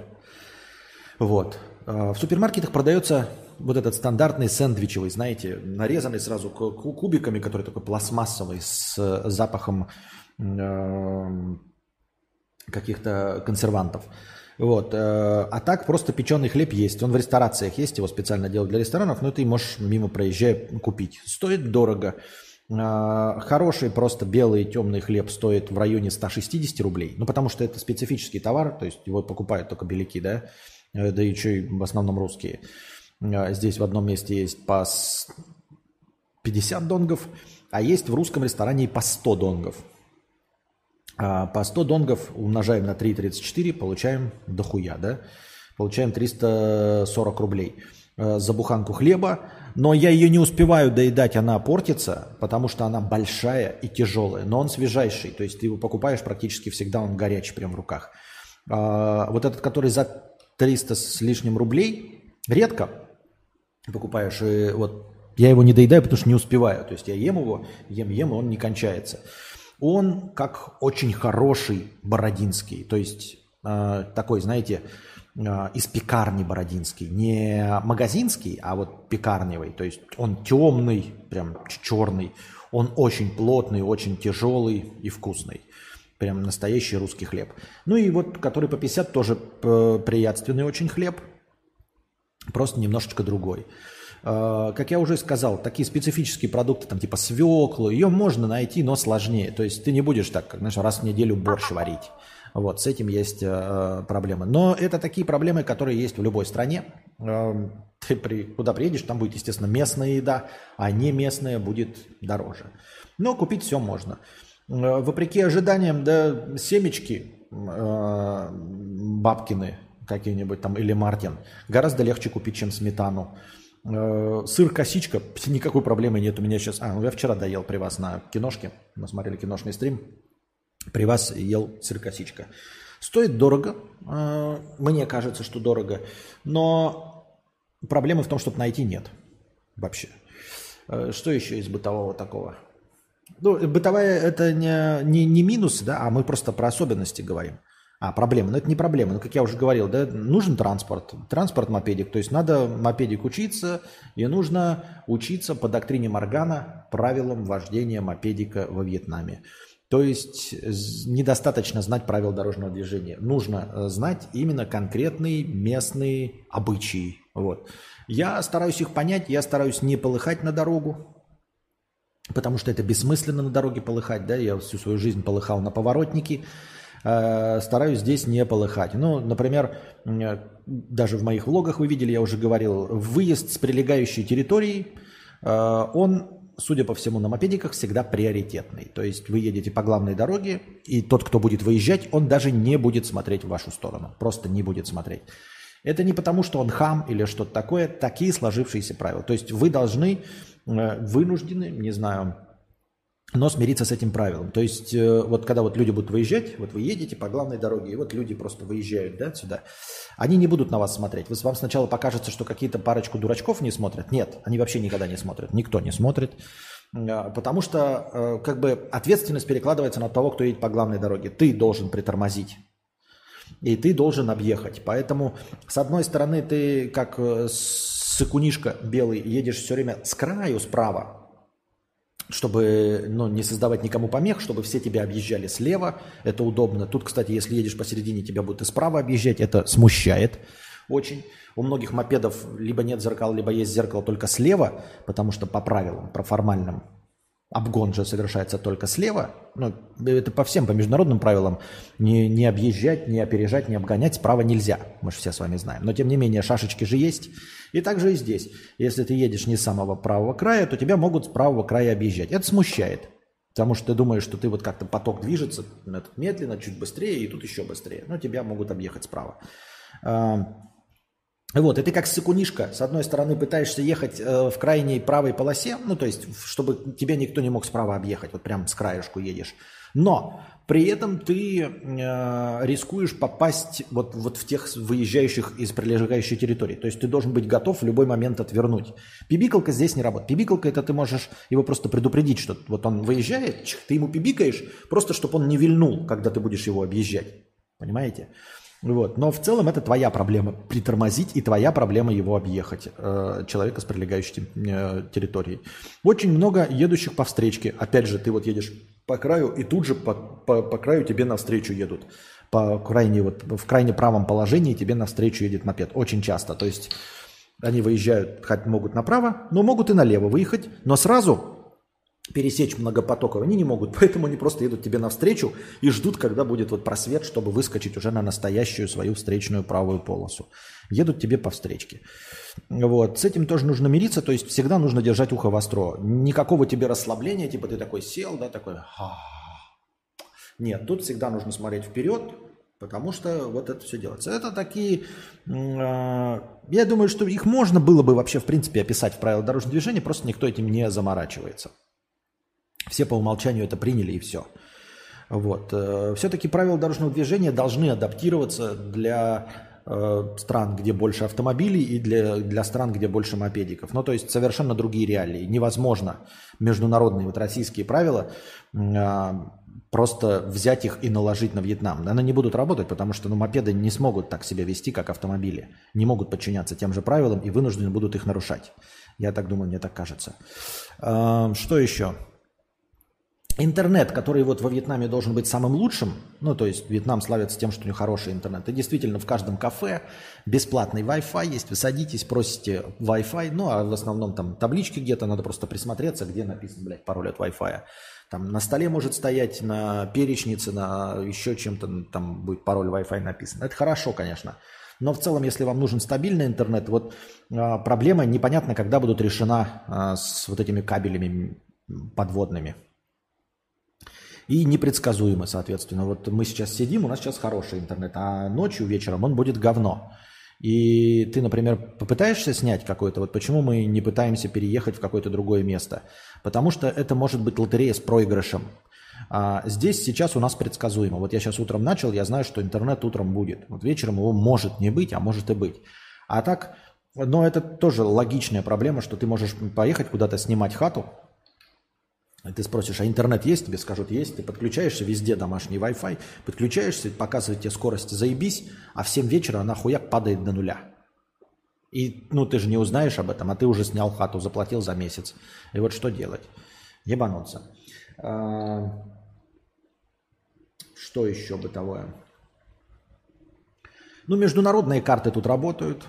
А, принимают карты не везде, да, то есть, э, ну, понятное дело, что Российская Федерация в этом плане очень хороша э, по части реализации всех новых технологий, особенно банковских платежей и все остальное, да, вот эти QR-коды, э, до санкций, когда еще работали всякие там э, Apple Pay, Samsung Pay, Google Pay, это вообще идеально все работает, то есть ты в любом даже обоссанном киоске у тебя примут оплату э, по телефону или по карте. Вот. Э, тоже это отлично реализовано в Казахстане. Там у них своя система оплаты по QR-коду с телефона, с банков Каспий. И, я забыл, как на H называется. Здесь где-то, наверное, в процентах 50. Э, наличность в ходу. Наличность большая э, от тысячи. То есть здесь лишние три нуля. Минимальная банкнота тысяча донгов. Вот. Существует, я где-то видел 500 донгов, но они не в ходу. То есть это вообще минимум какой-то. А, люди игнорируют тысячи и все время говорят просто донги. То есть когда тебе говорят 80 донгов, имеется в виду 80 тысяч донгов. Когда там говоришь там 2, 2, 3, 2310, имеется в виду 2 миллиона 310 тысяч донгов. И я, когда перевожу, все время вам в влогах говорю цены, всегда нужно принимать во внимание, что это имеется в виду тысячи донгов. Курс неприятный, но курс неприятный из-за санкций, из-за скачущего курса рубля.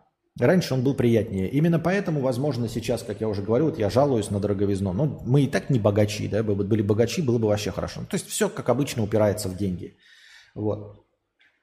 И обидно и досадно, что он на ходу прям меняется в худшую сторону. То есть прям заметно. Мы приезжали, курс был 2,5, а сейчас курс приближается к 3,5 э, за 1000 донгов.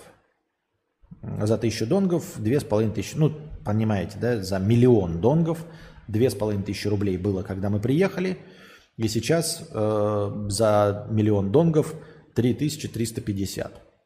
Вот. И это стремительно увеличивается цена. Ты сначала на 2,5 умножал, казалось бы, прикольно, а сейчас такой умножаешь на 3,35, уже такой, ну, бля, нет, что-то как-то нихуя не дешево. Что-то как-то не очень. Какая была у вас хлебопечка? А, слушай, какая-то распространенная, хорошая, с большим количеством этих а, функций. Эти функции иногда можно использовать. Берите хлебопечку с вот этими, там есть насыпалки, это прикольно.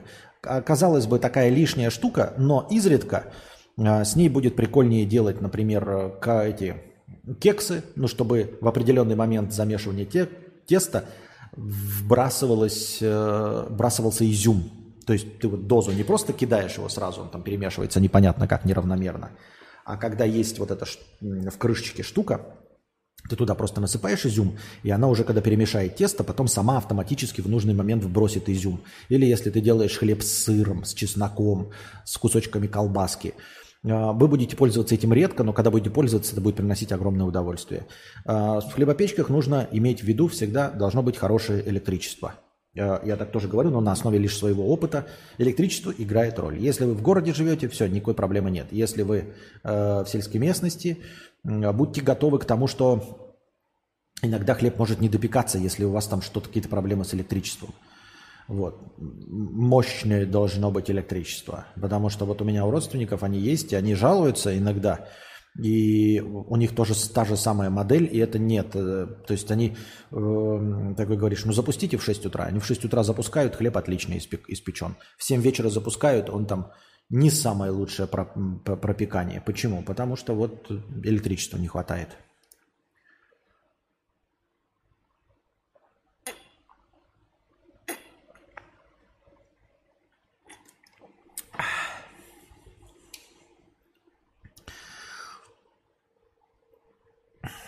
Так, посмотрим в чатик.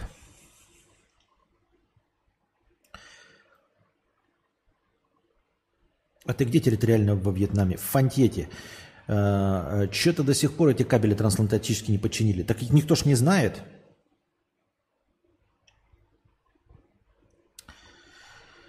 Ты когда говоришь недешево, ты с Москвой сравниваешь или с Белгородом, или где ты жил? Э, с Белгородом. С Белгородом сравниваю, естественно. Но опять это, видите, как оно касается вот э, типа недешево там, то, что ты ешь от жира. Ну, то есть вот сыр-косичка, она не дешевая. Да? Пиво, оно не дешевое. Какие-то фрукты можно купить за копейки, а какие-то прям вот такой же ценник, как в Белгороде. То есть вот я, мы на, ты на рынок пойдешь в Белгороде, накупишь себе э, условно бананы, яблоки и все остальное. И здесь пойдешь и такой же набор купишь, и будет та же самая цена. Вот прям та же самая цена. Но ты же отличаешь, здесь тропическая страна, где все это растет. Почему такая цена? Хуй его знает. А все складывается наоборот. Например, бананы стоят копейки, очень вкусные, мелкие их бананы. И если ты купишь бананы, то, блядь, реально на 50 рублей там купишь полтонны. Ну, не полтонны, но нормально так, да? Но ты покупаешь какой-то фрукт, один вот в этом наборе, который здесь не растет или не популярен. Он растет, но не популярен, его, поэтому он дороже стоит. И поэтому общая корзина-то выходит в ту же самую цену. То есть где-то что-то значительно дешевле из того, что здесь растет, а что-то значительно дороже. Потому что это то, к чему ты привык.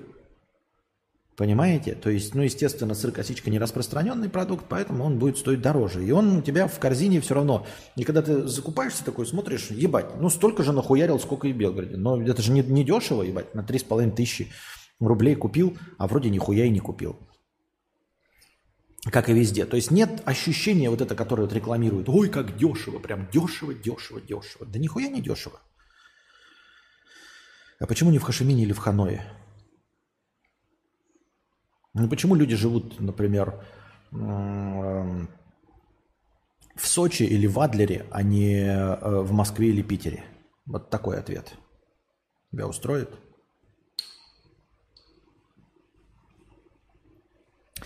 Хошимин – это большой город. Это город-многомиллионник. Посмотрите мой влог, которым, э, вот последний, в котором был Визаран. Я там показываю, какое движение и какова интенсивность жизни в Хошимине.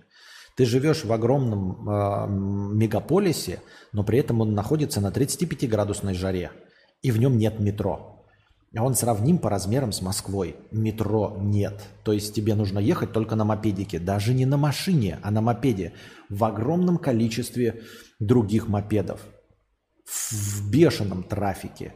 И ты не можешь выбрать, пойду-ка я пешком, сяду в метро и доберусь до другого конца города. Нет такого варианта.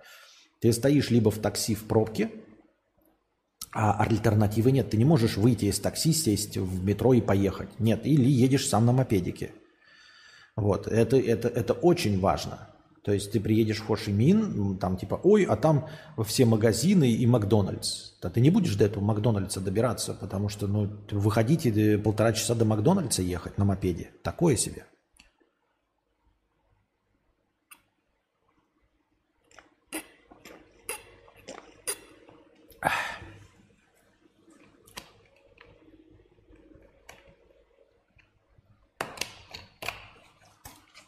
Вкусные, что-то я много хлещу просто. Ой. Смена темы 500 рублей. Спасибо большое за смену темы 500 рублей. Привет, доброго утра. Попал на онлайн. Можно и поддержать хорошее настроение. Спасибо за поддержку хорошего настроения и длины нашего сегодняшнего стрима. А, смена темы еще 500 рублей. Кто заметил, что сейчас в 2000-х, 2020-х на Ютубе стало популярнее смотреть длинные видео, а не по 10 минут, как раньше? Или это только у меня что-то изменилось и теперь раздражает, когда каждые 10 минут надо включать что-то новое, чтобы даже не посмотреть, а послушать тоже в свернутом режиме?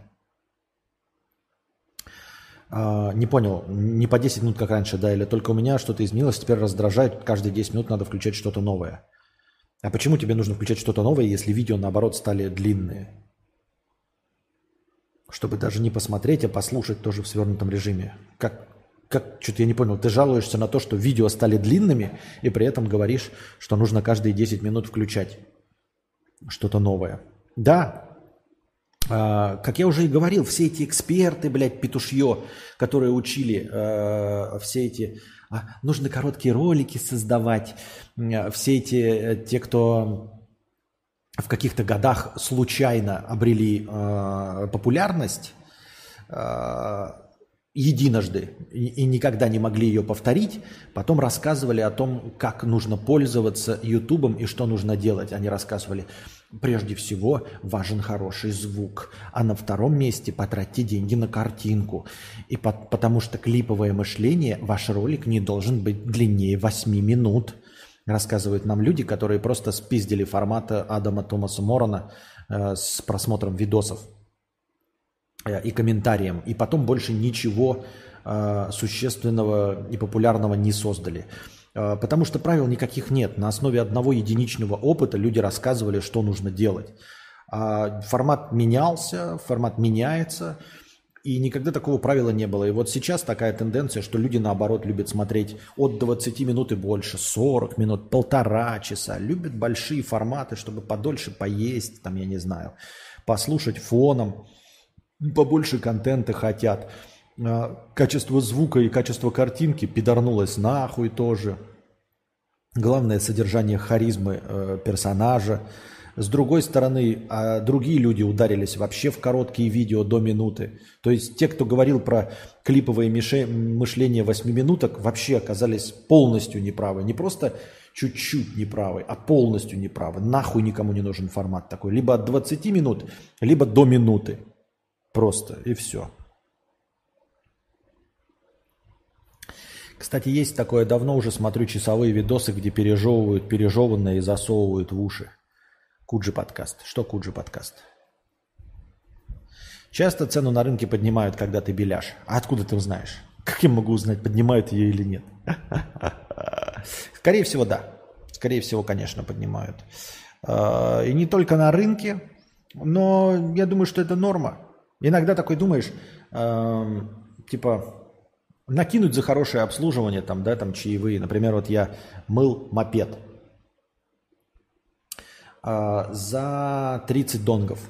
Это где-то в районе 100 рублей. Помывка мопеда. Хорошая помывка мопеда с мылом, там несколько раз прошли, потом еще протерли, высушили, все окей. Но зная, насколько вьетнамцы, ну, какие деньги они тратят, да, ты замечаешь, э, какие цены они устанавливают, сколько за еду стоит. И я такой сначала, очень приветливый человек был, назвал мне 30 донгов, и я такой хотел 40 донгов дать, а потом такой думаю, не могут, э, вот заезжает какая-то бабка передо мной, и ей тоже моют мопед. И я вот смотрю на нее, а нет, она не нищая, не про это. И я вот просто смотрю на ее лицо, ну как настоящая бабка, как вот у нас, да, например. Ну вот хуй я поверю, что она заплатит 100 с лишним рублей за помывку мопеда. Ну вот хуй поверю. А если еще вот подумайте, да, типа сколько вы тратите на мойку машин? Вот 200 рублей это же самый минимум, вот прям пиздец какой минимум за помывку машины. А это всего в два раза больше. А теперь представьте, машина-то огромная, да, а мопед маленький. Мыл он его там, ну, 10 минут. И то большую часть сушил там и это протирал тряпочкой. То есть очевидно, что за мопедик это многовато. Особенно по меркам Вьетнама, где мопеды моют только местные, понимаете? То есть это такая именно местная услуга. И я такой, скорее всего, он мне назвал изначально большую цену. Вот, поэтому заплачу ему сколько есть и приветливо улыбнусь, и все. Синий раздел, посмотри, как я не вовремя вкинул пасту про Лебедева. Что ж, она утонула в комментах. Хорошего стрима. Потому что вкидывать нужно что? В раздел вопросов, как минимум хотя бы, да? Костя на, доста... на донат иску отвечал. Сори, заснул на час тест. Отвечал.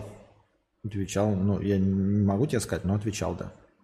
На твой дон... двойной донат. А... Я уже сказал, что не знаю решения этой проблемы, потому что у меня на внешнем винчестере все хорошо структурировано, и там просто только один класс ну, файлов, и, в общем, мне искать нечего. У меня нет такого, чтобы там залежи были. Поэтому я ничего не знаю. Смена темы 500 рублей. А, расскажи, пожалуйста, анекдот или шутку. Можно задать это чату GPT. Стример крутой. Спасибо. Чату GPT, блядь. Где у нас чат GPT? Его же надо открыть сначала. Всего и делов, лов, лов. Всего и делов.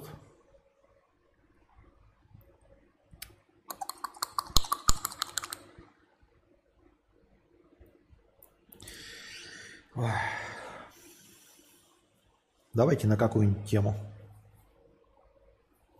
А. Расскажи шутку про стримера. Задал вопрос я чату GPT. Нихуя он задумался.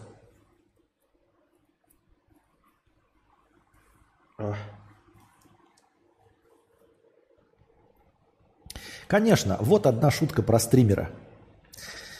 Как называется стример, который никогда не выходит из игры? Из игры. Как называется стример, который никогда не выходит из игры? Стримляк.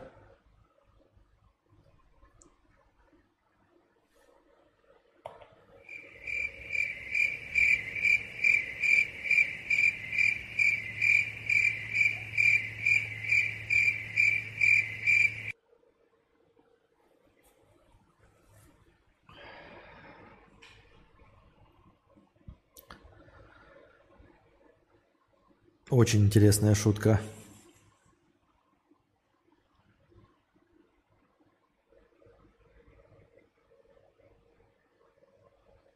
Так я кинул в раздел вопросы, но ты занят был. Что я буду делать-то?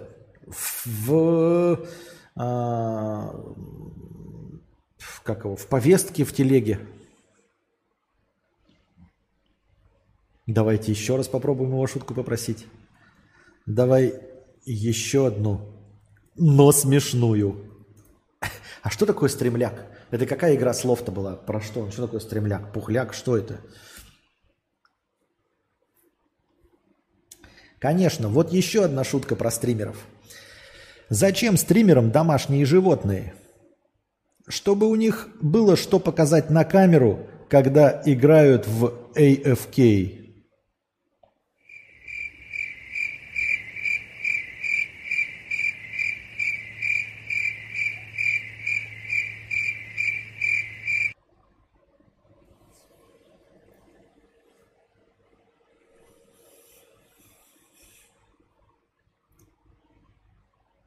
Ему шутки Ларин пишет, что ли, или что?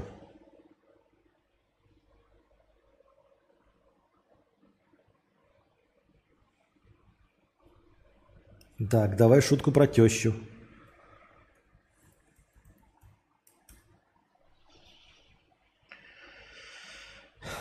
Хорошо, вот одна из классических шуток про тещу. Какая разница между тещей и свиньей?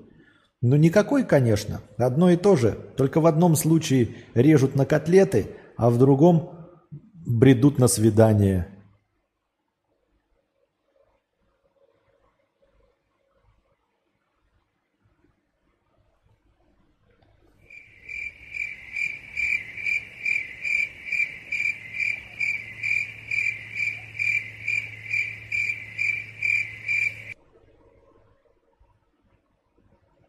Что, блядь?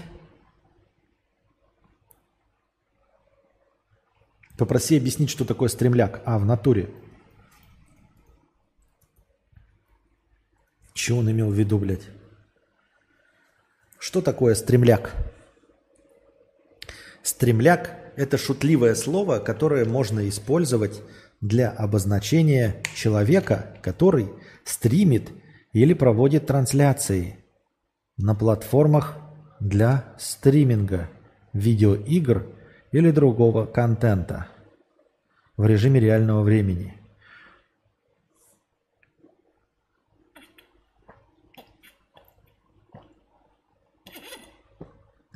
Слово «стремляк» образовано от слова «стрим», которое является сокращением от стриминг технологии передачи данных в режиме реального времени через интернет –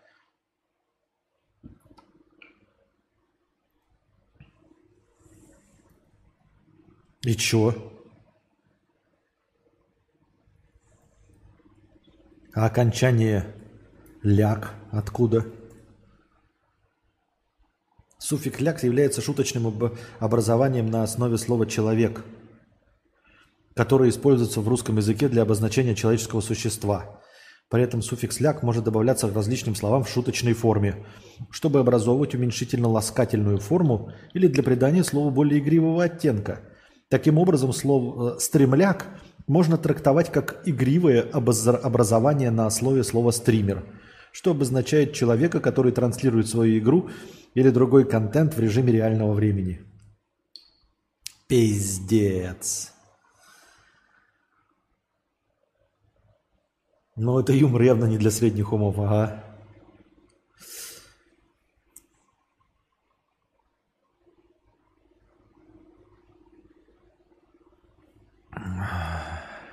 Земляк, стремляк, эздец. Очень плохо. Питерская шутка. Сказали, что РФ скоро без виз со Вьетнамом подпишет. 90-180 можно будет использовать. Что такое 90-180? Что-то у GPT проблемы с юмором, или это он специально, чтобы его не отключили. Я хуй его знает. Это он сам придумал все, чтобы оправдать свой куцы юморок. Так, подорвал мне пердак, пишет Искандер Лебедев в своей новосно, э, новостной программе. Во-первых, топил в начале ролика, что ссылочка в описании – это мавитон. Э, и нужен кр, мол, это удобнее, и его часто смотрят с ТВ. А, и нужен QR-код. Мол, это удобнее, его часто смотрят с ТВ. А если с телефона, то легким движением руки мы делаем скриншот, переходим в галерею, переходим по ссылке. Очень удобно. Прям уровень антиизраильский. Это, кстати, да, тупипезность. Я же думал э, насчет э, QR-кодов. И может быть, блядь, это какой-то мета-юмор, я хуй его знает. Но типа QR-код это же вообще тупость дикая. А, во-первых, э, часть людей, которые смотрят с телека, их, а, пренебрежительно мало на самом-то деле, да, смотрящих такой контент. А, а во-вторых, э, ну, чтобы ты на телеке смотришь и донатить, а, на телеке смотришь и донатить, смотрите, какая штука. Меня смотрят на телеке. Но донатить это прям особенные, ну, типа заинтересованные в донате люди, потому что ты потом писать комментарий к донату будешь ручками, а никому не интересно писать ручками. То есть донаты с компа это легко и просто. Нажал донатить и там пишешь простыню текста, любое сообщение. А с телефона это делать неудобно. И вот ты смотришь на телеке, достал телефон, QR-код, что-то какая-то хуйня. А уж тем более делать скриншот, переходить в галерею, это просто дикая тупость. Ну, как бы вот а, Лебедев доказывает, с одной стороны, он доказывает на то, насколько он действительно тупой, да, а он реально тупой, блядь. А, с другой стороны, поскольку его очень много людей слушают, скорее всего, возможно, это станет трендом. То есть люди реально такие. Ну, то есть огромное же количество людей пользуется Твичом, потому что это пиздец как удобно потому что там супер удобный чат. Я не понимаю, как он может быть удобнее, просто это чат и чат, и все, блядь, кроме чата там ничего нет, это просто чат. Но э, Лебедев достаточно тупой, чтобы быть мейнстримовым. Поэтому вполне возможно, что вот его тупость, она как раз-таки реально, вот по доктрине Моргана, нужно же понять правила игры, ведь он же недаром такой популярный среди тупых. Тупых много, и он недаром популярен среди тупых. Поэтому вот если он говорит, что нужно встраивать QR-код в стрим, и людям удобно будет делать скриншот и по скриншоту в телефоне э, обрезать и э, переходить по ссылке, то, наверное, тупые так и пользуются –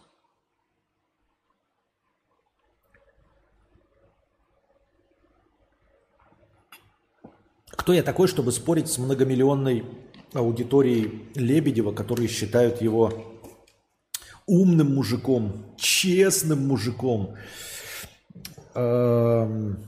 хитрым каким-то там, адекватным. То есть, так, ну, кто я такой, чтобы определять, что такое адекватность? Вот я считаю себя адекватным, а меня адекватным считает 124 человека, часть из них не считают адекватным. А Лебедева считает огромное количество адекватным, правильно? Значит, скорее всего, он прав.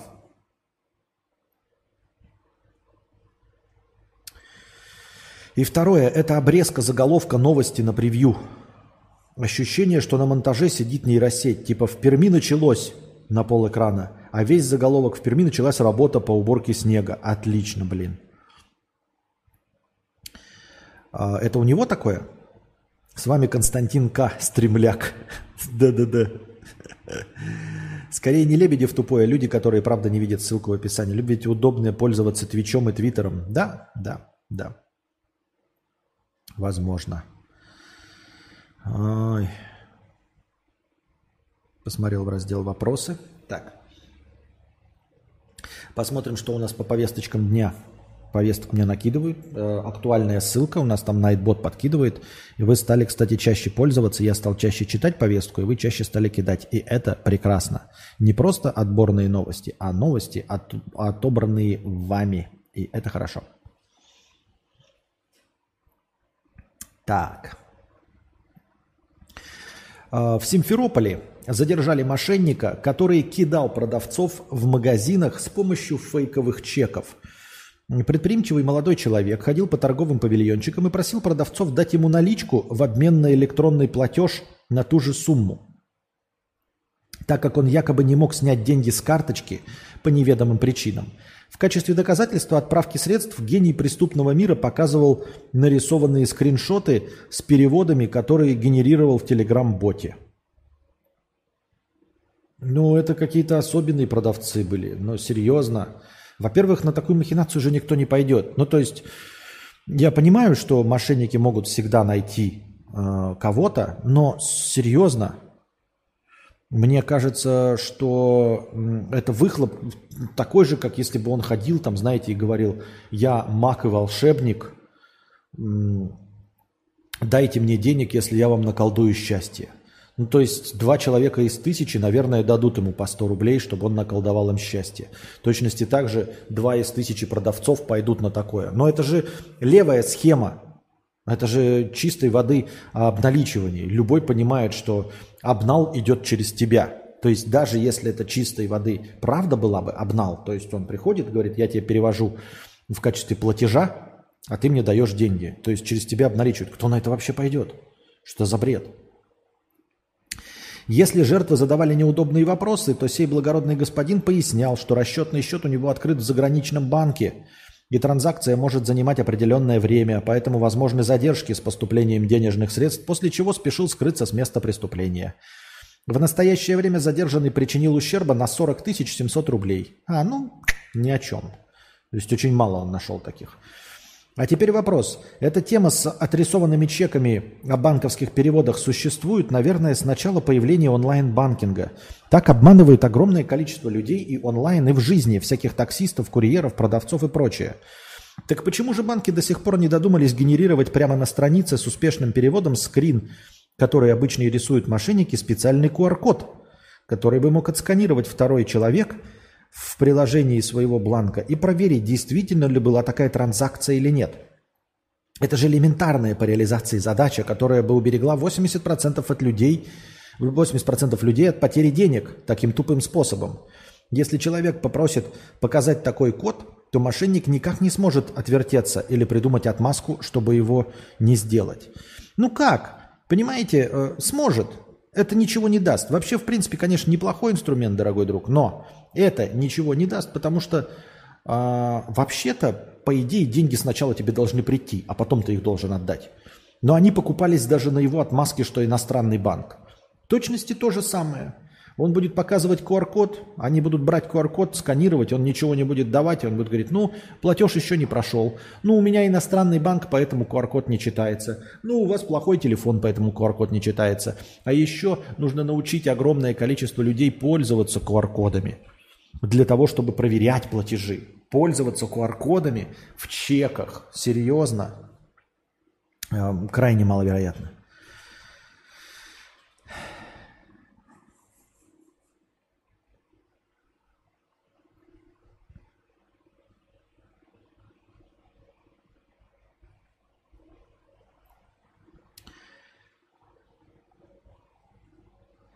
Так.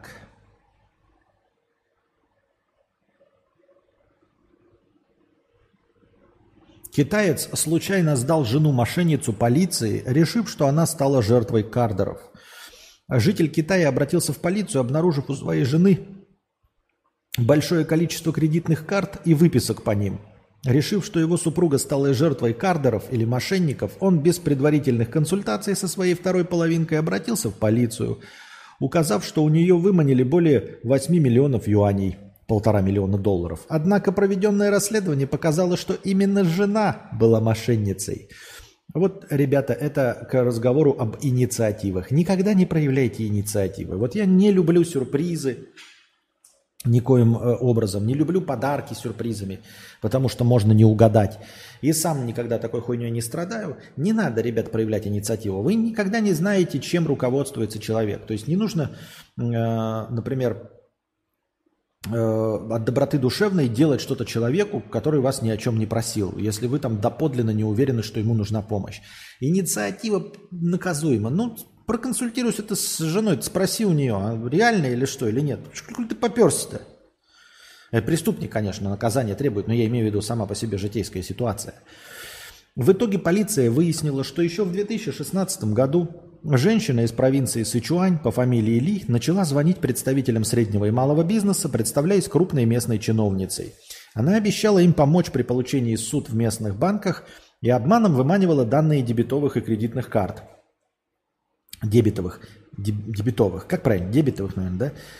Э, после этого она тратила деньги на свои нужды и нужды семьи, ведя достаточно роскошный образ жизни. Отмечается, что речь идет как минимум о 300 карточках, которые принадлежали 28 гражданам Китая. А на преступление Ли толкнула невозможность закрыть собственный кредит.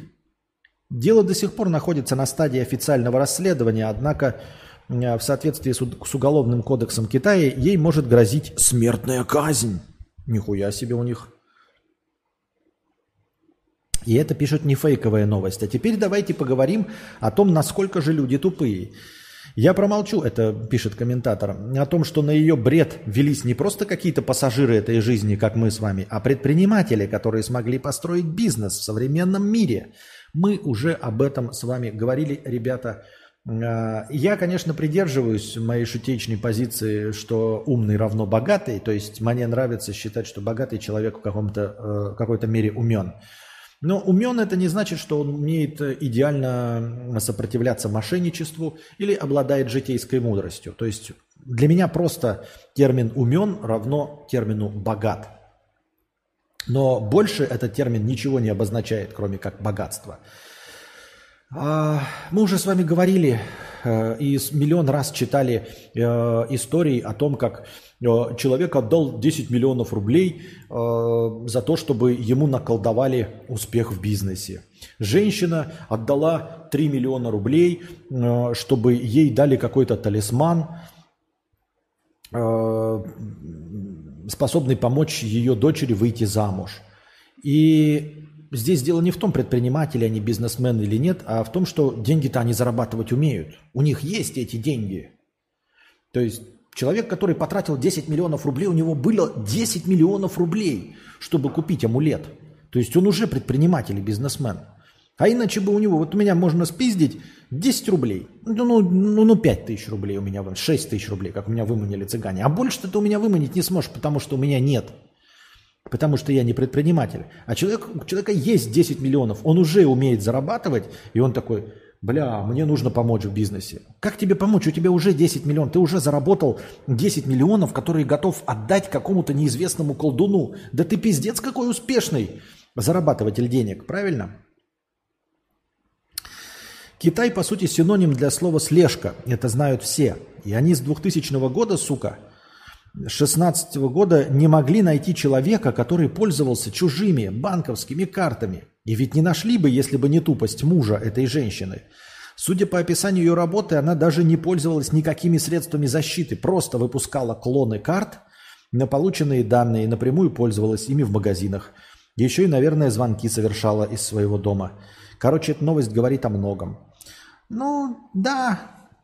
С одной стороны, как я уже говорил, э, скрыть преступление сложно. Да, такая двоякая ситуация. Ты думаешь, вот как надо там, типа, любое преступление, да, скрыть лицо, скрыть свое телосложение, надеть какую-то одежду, после преступления эту одежду сжечь, получив деньги, э, залечь на дно, не тратить их, тратить их помаленьку, выводить в офшоры, в крипту, чтобы нигде не засветились. А с другой стороны, а, тебя никто и не ищет. То есть для того, чтобы тебя найти, нужно приложить какие-то усилия, а усилия никто не прилагает. Ну, формально, то есть, типа, есть бытовые преступления, да, там поножовщина, приехали, вот труп, вот человек. И, скорее всего, тот человек, который рядом максимально близко находится, он и есть убийца в 86% случаев. Все. Я не знаю, говорит ли это о тупости. Может быть, это не тупость, может, это просто природа человеческая. Я не знаю.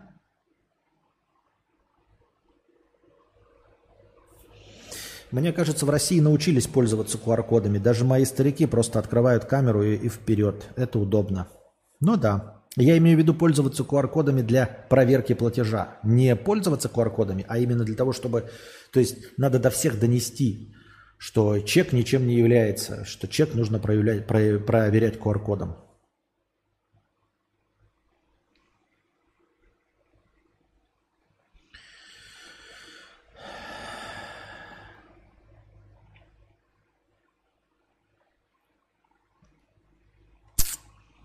Во. В LinkedIn обсуждают нытинги, онлайн-встречи коллег-анальников, на которых можно выговориться друг другу. Прочитаем про нытинги. На нытинг час в неделю, как айтишники жалуются друг другу. На самом деле я уже не читаю, уже понятно дело, что это какой-то эрзац просто э, приема у психолога. Вот ты как, психологом ходишь, психотерапевтом, ты, в общем-то, им и ноешься. потому что никто другой не хочет слышать твое нытье. А это более дешевый способ. Вы собираетесь и друг другу ноетесь. Ха-ха. Пользователи LinkedIn, запрещенный сайт да, у нас в России, от нытингов в восторге. Называют их гениальным изобретением, которое позволяет экологично выпускать пар и меньше выгорать. И меньше выгорать. Выгорать. Значит, цитаты. Иногда очень даже полезное дело позволяет понять, что ты не одинок, и у других есть схожие проблемы, и порой это позволяет найти решение. У нас была стена плача, куда можно было приклеивать на стикеры жалобы и недовольства, чтобы не копить и не забывать. Я, кстати, не знаю, вот там что-то пишет опять про звук тихий. Можно как-то... Я попытался найти маленький, знаете, этот поп-фильтр, чтобы как можно ближе сидеть. Просто вот сейчас, если я говорю поп, если я буду говорить вот так, то я буду дышать в микрофон. Это будет неприкольно, да? Эм, можно другой микрофон нацепить, чтобы ну, убрать влияние внешней студии. И говорить как настоящий подкастер. Нет, так вот громко. Иногда очень даже полезное дело позволяет понять, что ты не одинок, и у других есть схожие проблемы. Порой это позволяет найти решение. У нас была стена плача, куда можно было приклеивать на стикерах жалобы и недовольства, чтобы не копить и не забывать. Какая-то хуйня. Чем это помогает тебе жить, я не понимаю. Мы спросили у читателей, так ли хороши нытинги, как их презентуют в LinkedIn. Нытинги помогают особенно девочкам. Парни чаще просят совета – Завели нытинги после 24 февраля прошлого года с учетом, что у меня распределенная команда, специально ставлю их раз в неделю, не более чем на 45 минут. Обычно нытинг имеет смешанный формат. Обсуждаемые проблемы в проекте и в жизни. Ограничений по времени 2-3 минуты, как на митингах. Не ставим а, ограничения 2-3 минуты, как на митах, не ставим, кто сколько хочет. Сам я выступаю как тимлит и скрам-мастер, а на таких встречах я главная жилетка – Насколько откровенные участники на нытингах могут сказать, а, что душевные боли и недовольство высказывают смело. Часто во время обсуждения вылазят минусы организации или лидов. Думаю, что нытинги помогают, особенно девочкам.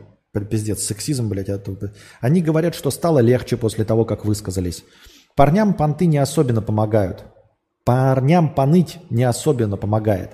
Они чаще просят совета или лайфхак. Вот, например, о чем мы говорим – если встать в 6 утра и сразу за работу, то в 14-15 часов будешь свободен для прогулки. Пока светло и можно э, далеко от дома отъехать. Стоит исследовать новый город каждый день или три... Чё, блядь, я читаю? Чё это за хуйня, блядь? Чё я за хуйню читаю, блядь? Чё это за хуйня, блядь? Ну что это такое? Что это? Я даже не могу. Ну на каком языке написано? Стоит исследовать новый город каждый день или три раза в неделю. Выезд на метро в дальнюю точку, а назад пешком. Вот так. Советы. Попробовать что-то новое, чего не пробовал ранее, что есть в стране пребывания. Это какие-то лайфхаки и советы на нытингах. Поискать ниши для бизнеса и открыть свой бизнес в стране пребывания – путешествовать по стране. Кстати, вот я сейчас когда говорю, вот если прямо поставить микрофон, ну-ка напишите ко мне свое мнение, а, попадает ли дыхание вот сейчас. А, и вот эти звуки, они мешают. Я, ну типа, если вот так вот буду говорить, будет хуйня. А, или, может быть, какой-то вот поп-фильтр. Я говорю, поп-фильтры все большие. Вот если бы маленькую вот такую вот пиздюлечку нахуячить, было бы прикольно.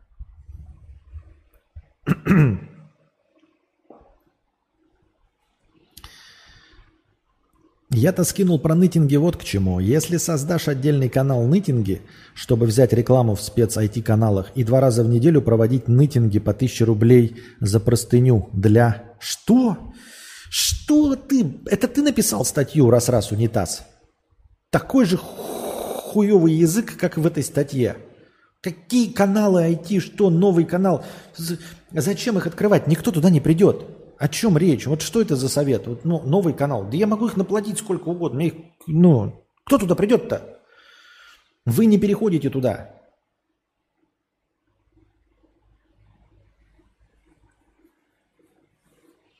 Как э, можно устроить нытинг э, в качестве э, экспериментального формата, то есть стрим-нытинг. Вы только жалуетесь, например, на что-то или просите советы. Вот. Это можно сделать. Как э, э, одну из рубрик, например.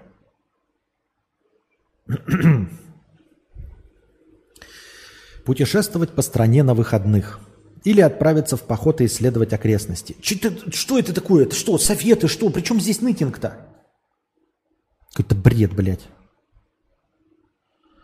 Лично я на нытингах не выговариваюсь, а выкладываюсь в спортзале. Мне спорт помогает, а не балабольство. Ну и я представляю для своей команды пример стойкости и нового взгляда на жизнь, который, надеюсь, поможет преодолеть проблемы восприятия. Что дают нам нытинги?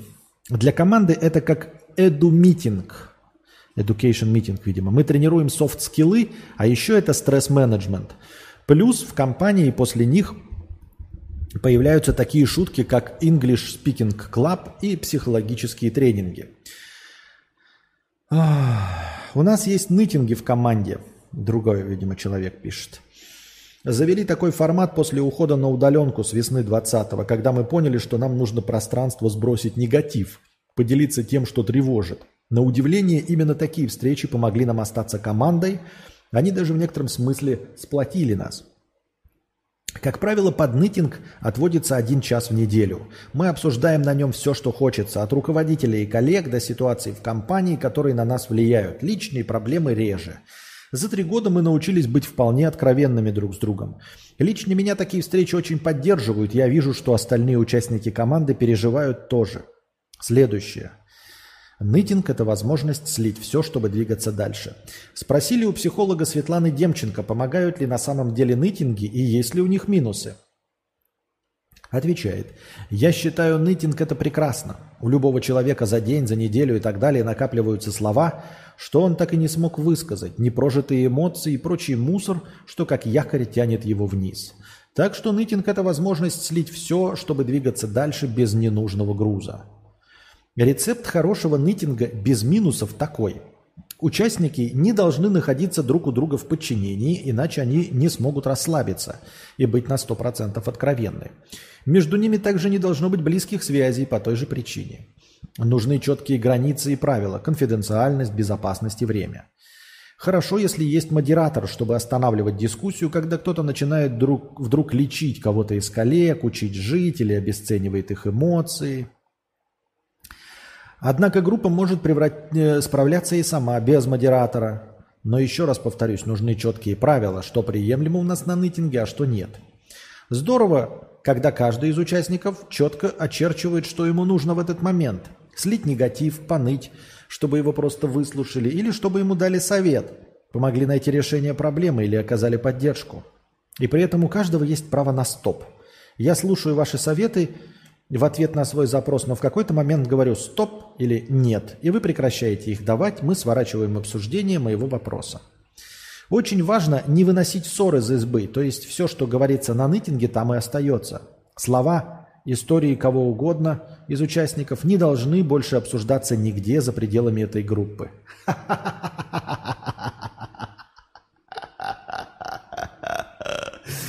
То есть ты в группе что-то рассказываешь, и группа такая, конечно, я больше никому не расскажу, никому не расскажу а, о том, что тебя беспокоит, ведь мы же договорились. Алло, мама, у меня тут на работе такие долбоебы. А? Что? Не-не, ты рассказывай, рассказывай. Такие долбоебы, просто пиздец. Один, прикинь, жалуется, что у него, короче, вечерами писька не стоит. Да, помнишь? Я тебе показывал, рыжий такой. Да-да-да-да-да, вот этот вот. Он сейчас передо мной сидит что у него, короче, от стресса писька не стоит. Ему тут, блядь, такую хуйню наговаривают. Дегенераты все пиздец. Да-да, сейчас, подождите, у меня тут важный звонок. Вот. А, расскажи там э, папе, чтобы тоже, чтобы я не повторялся. Да? Да, сейчас, подожди. Что? А, да сейчас я подруге своей напишу. Пиздец. Вот, короче, вот это... Смотри, короче, А, помнишь та пизда, которую я тебе рассказывал, да? Крашеная. Вот это, э, с, блядь, все время с сальными волосами, да? Вот, прикинь, она сейчас на митинге э, рассказывает, э, что типа у нее одна из ее пяти кошек заболела. Я же тебе говорил, блядь, она конченая. Но нормальный мужик не может с поэтому у нее и кошки. Да, сейчас. А как она выглядит там? А, сейчас фотку. Сейчас фотку, подожди-ка. Лариса? Да, сейчас, подожди. Спасибо, спасибо. Вот так эта пизда выглядит, прикинь. Серьезно, в группе людей, тем более айтишников, анальников. Вы посмотрите, как айтишники, посмотрите, как вел себя Цукерберг, как ведут себя э, модераторы Твича. Вы серьезно в IT-стартапе такие, вы набираете айтишников и говорите им ничего не, ну, никому не рассказывать, что все, что произнесено в этой слов... в комнате, остается секретом? Серьезно? Айтишник равно слово слив. Только айтишники все и сливают. Всегда всю информацию айтишники сливают. Потому что другие никто слить и не может никакую инфу. Просто пиздец.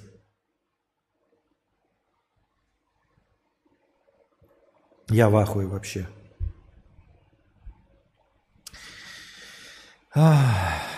Суть нового канала не ради простого канала, а чтобы собрать новую аудиторию там э, и собрать исключительно для айтишников-нытиков. Слушай, суть в том, чтобы набирать аудиторию. Если бы я мог собрать хоть какую-то аудиторию, если бы я знал, как собирается аудитория, я бы этим занялся. Если бы я знал, что я мог бы собрать аудиторию выращивателей роз, я бы посвятил свой канал выращиванию роз только для того и только потому, что я знаю, как привлечь внимание аудитории выращивателей роз. Если бы я знал, как привлечь айтишников в качестве аудитории, то есть вот они бы прям ко мне шли, я бы переквалифицировался в IT. Ну, то есть я бы, не знаю, уроки делал бы по IT, там, я что-нибудь еще, там, я, блядь, лучшие э, мази для увеличения члена айтишников, там, э, как жахаться со своим товарищем и при этом, чтобы все думали, что ты гетеросексуал. Вот такие бы ролики снимал, если бы я знал, как привлечь внимание айтишников. Да никто не знает, как какую-то... Я не знаю, как никакую аудиторию привлекать. И уж тем более, как привлекать внимание э, айтишников. Серьезно? Костя, совет. Открывай бизнес. Бизнес, Костя. Что значит какой? Что значит какой, Костя? Прибыльный. Открывай прибыльный бизнес. Вот тебе мой совет. Все, некогда говорить. Пошел работать. Да. Формат подкаста поменялся, потому что Костя начал звонить не по мышке.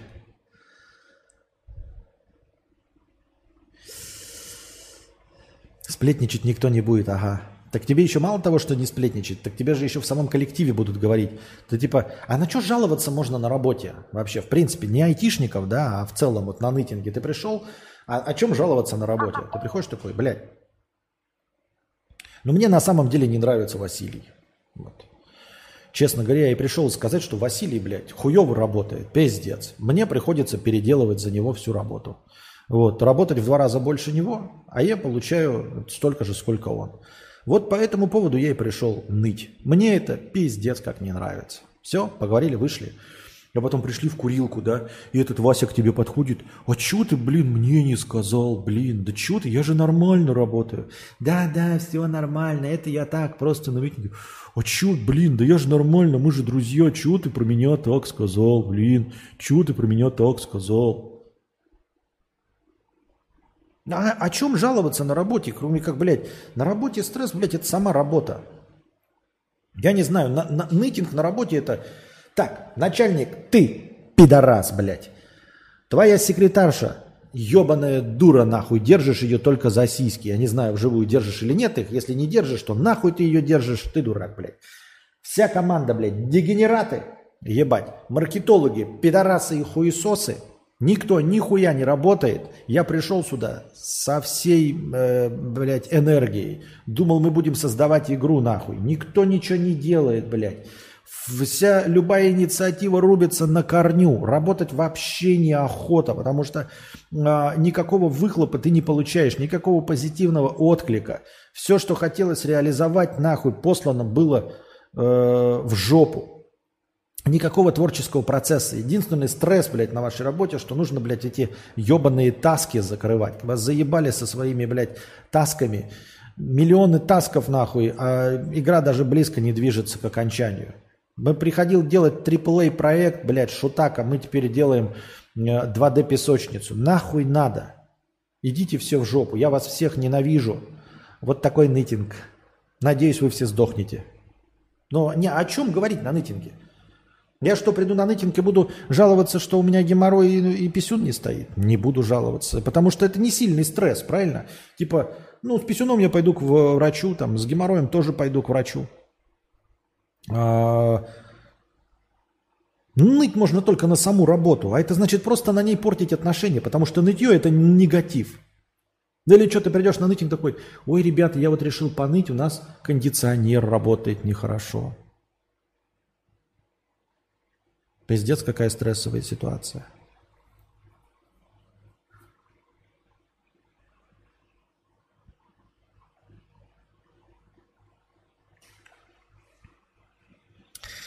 Случайник, 1111 рублей с покрытием комиссии. Спасибо большое за покрытие комиссии, случайник. Я понял. Стремляк – это товарищ по стриминговому сервису, типа как земляк, только стремляк. Например, Хова Костику стремляк. Хова Костику стремляк.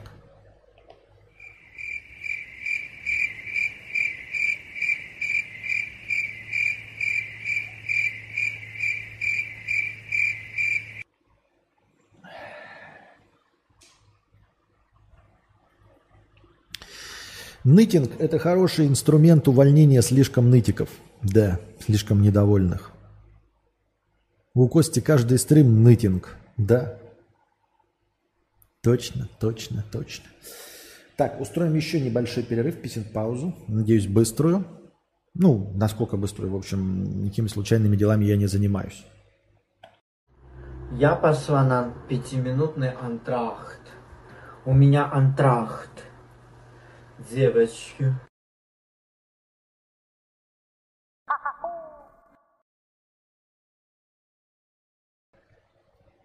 Так, поехали дальше.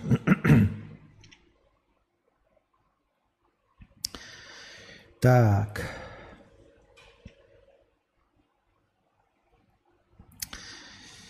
Э, Ганимед 300 рублей с покрытием комиссии. Спасибо большое за покрытие комиссии. Нытинги нужны, чтобы жаловаться на тупых клиентов на работе.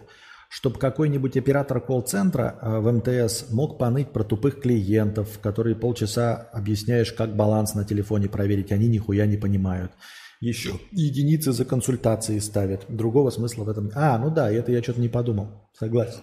Согласен, справедливо. Действительно, поныть же можно на работу. Просто мне так показалось, я давным-давно в офисе работал. Мне казалось, что в основном ты жалуешься на коллег по работе, но справедливо, что жалуешься как раз-таки на клиентов. И действительно пожаловаться некому, потому что, ну, типа, больше никому не интересно и непонятно, главное. Так, посмотрим раздел «Вопросы». Грядет 8 марта. Какой оригинальный подарок сделать девушке, маме, коллеге по работе? Спрашивает Кинсик Мэн. Так. Значит, конечно, подарок должен выбираться с учетом индивидуальных предпочтений и интересов каждого человека. Но вот несколько идей на 8 марта, которые могут подойти для разных типов отношений – для девушки красивые цветы или букет, подарочный сертификат в любимый магазин, комплект косметики или парфюма, новую книгу от любимого автора, романтический ужин или пикник, украшения или аксессуары. Для мамы декоративные предметы для дома, сумка или кошелек, новый чайник или кофеварку, книгу о кулинарии или рукоделии, приглашение на спа-процедуры, подписку на журнал, цветы или растения – Для коллеги по работе подарочный набор кофе или чая, блокнот или ежедневник, красивую ручку, набор косметики или ухода за кожей, ароматические свечи, подарочную корзину с конфетами или фруктами. Независимо от выбора подарка, важно помнить, что 8 марта – это праздник женщин и символизирует уважение и признание их прав и достижений в обществе. Поэтому любой подарок, сделанный с теплыми пожеланиями и уважением, будет прекрасным вариантом. Ответил тебе честно и от всего сердца. Сам придумал.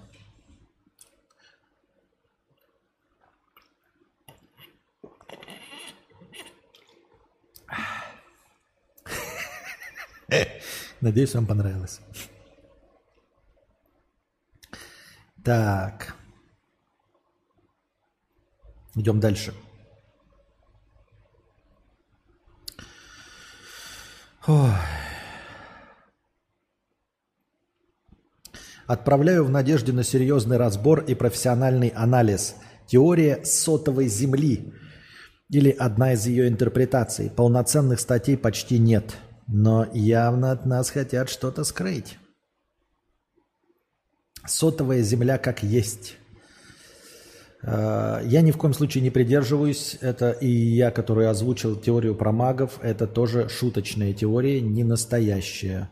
Ребята, дисклеймер, я этого не придерживаюсь, не пропагандирую и не несу в массы. Что же такое мир в, в, в, в, во всем его многообразии? Извечный вопрос человечества «кто мы?», «откуда?», «зачем?» и «почему?»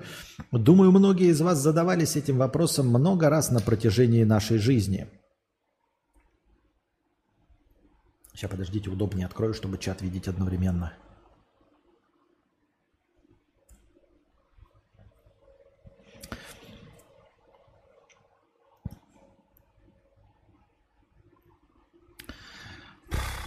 Возможно, это прозвучит пафосно и высокомерно, но данное видео ответит на колоссальное количество вопросов, которые невозможно найти на просторах интернета, разве в библиотеке Ватикана. Хотя, думаю, вашу жизнь, как и, впрочем, мою, можно разделить ровно на две части – до и после прозрения. Конечно, до прозрения само понятие мира, как собственный вопрос с ним связанный, всегда имел не совсем точную формулировку, поскольку мы понятия не имели, что такое мир – нам казалось, что мир – это земной шар, тот, о котором нам рассказывали в школе, тот, который мы видели в телевизоре и на картинках. Многие мечтали стать космонавтами, летать в космос, подобно многим героям фильмов и фантастических книг. У нас поваля... повалялось много вопросов по мере взросления – причем детские вопросы, как правило, сильно отличались от вопросов взрослых. Если, будучи ребенком, нас интересовали нюансы реального мироздания, почему трава зеленая, почему птицы летают, а люди умирают, то, будучи взрослыми, вопросы изменились, как правило, в сторону бытовой ее составляющей. Нас стали интересовать вещи, по большому счету, навязанные нам телевизором, школой или общественным мнением и прочим.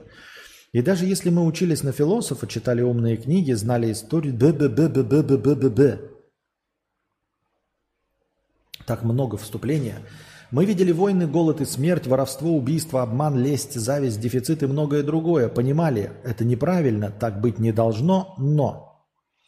Продолжая жить в этом мире и верить в написанное, написанное в книгах, увиденное в фильмах, услышанное по радио и телевизору, мы видели богатство земли, на котором живем, видели ее леса. Да что ж, когда что-то будет-то? Мы понимали, что проблемы человека со здоровьем увеличиваются прямо пропорционально улучшению здравоохранения и продолжали пить лекарства. Мы удивлялись э, недалекости и примитивности каждого нового поколения, его нежелание анализировать, знать, критически мыслить и нормально относились к тому, что образование стало занимать почти 16 лет в жизни каждого человека. Эти и многие другие противоречия были у нас на виду постоянно. Ах.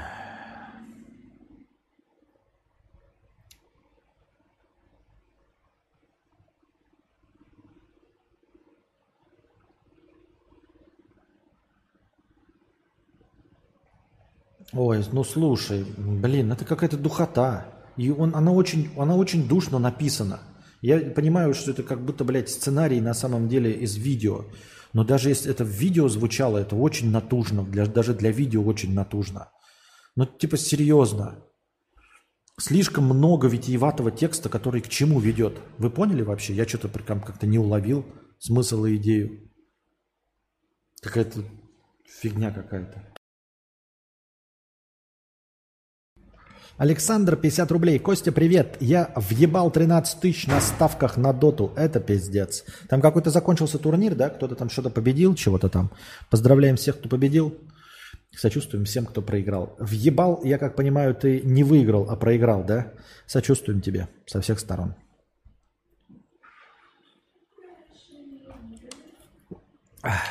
Никита пишет, ну типа нас всех обманывают, то, что разжевывается. Это понятно.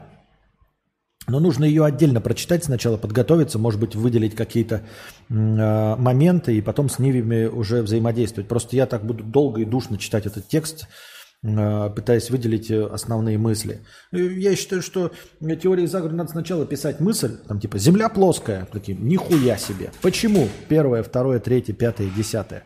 А там просто какое-то идет вступление, и тонким-тонким слоем размазана э, основная мысль, которую я даже не смог вот просто так вот по перемоткой найти. Сколько у тебя было максимально зрителей? Наверное, 1200, но это было давно и неправда.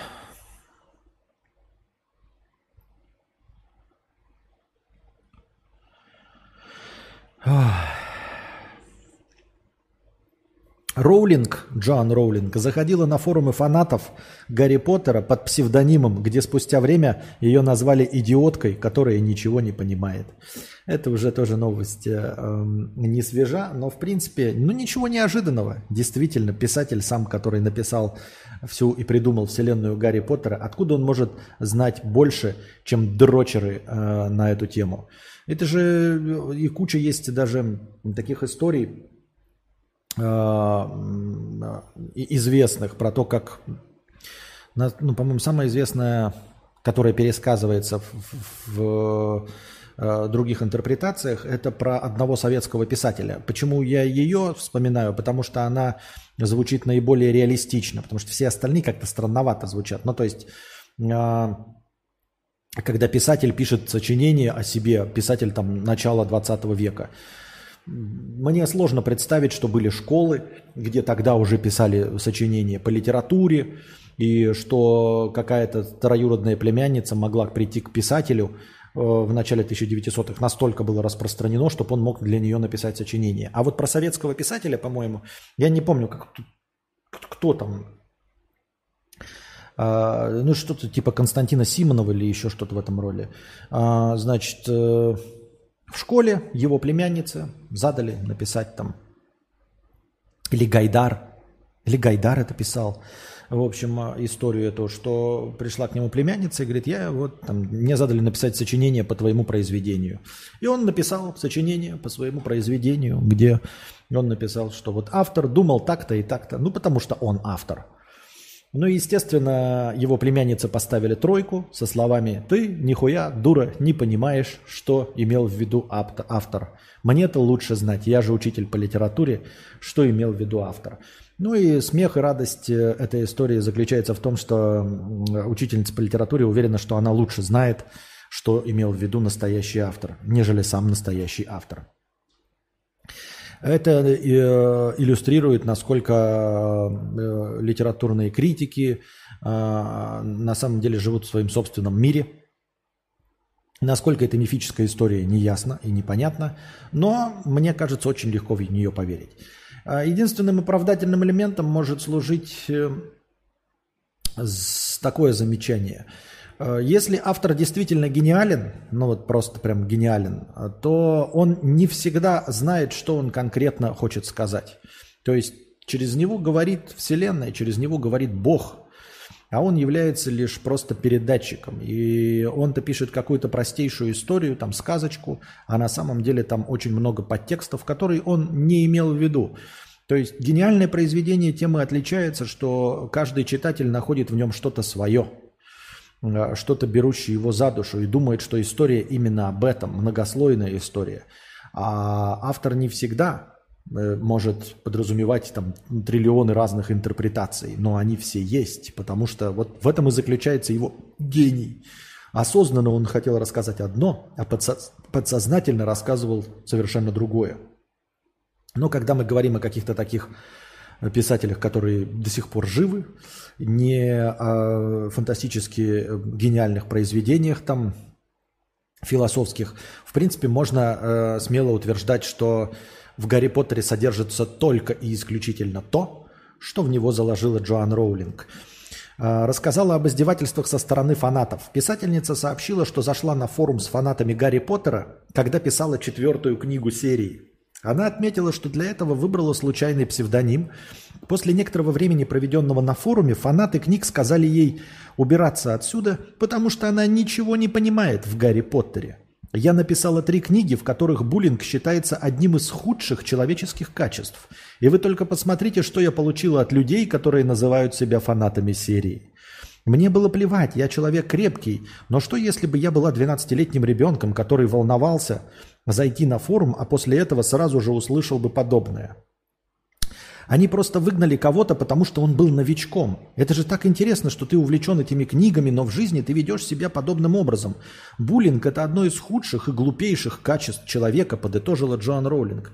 И действительно и справедливо, и вот на самом-то деле э, эта история не о том, что ее высмеяли, и э, о том, что фанаты видят что-то другое, а действительно о буллинге. То есть, как она говорит, я рассказывала о том, что буллинг одно из самых худших проявлений, особенно в школе, там, среди детей. Она это говорит как учительница.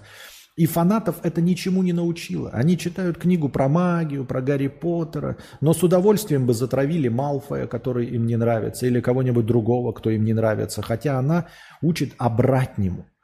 В точности так же, ребята, фанаты «Войны и мира» или там Хемингуэя, Эриха Марии Ремарки, э, антивоенных писателей легко и просто э, могут являться милитаристами. Потому что их ничему не учат книги. Они их развлекают, это интересное чтиво. Писатель надеется принести разумное, доброе, вечное, научить человека хорошему, а они ничему не учатся. Они развлеклись и увидели что Гарри Поттер это про бои на волшебных палочках, про наказание, про победу над Малфоем, про войну с этим, а не про то, что она на самом деле писала. Ну и еще одна история вспоминается, тоже анекдотическая, по-моему, есть даже источники, кто это придумал, что это все неправда, но тоже забавная все равно, тем не менее, хоть и выдуманная история, э, которая пересказывается одной фразой. На конкурсе двойников Чарли Чаплина Чарли Чаплин занял третье место. Вот. По мнению жюри и зрителей, а, было, перед ним было два человека, которые были гораздо больше похожи на Чарли Чаплина, чем сам Чарли Чаплин. Так что гомункулам и фанатам на форумах всегда лучше знать, что имел в виду Толкин, Джон Роллинг, даже больше, чем самому Толкину и Джону Роллинг.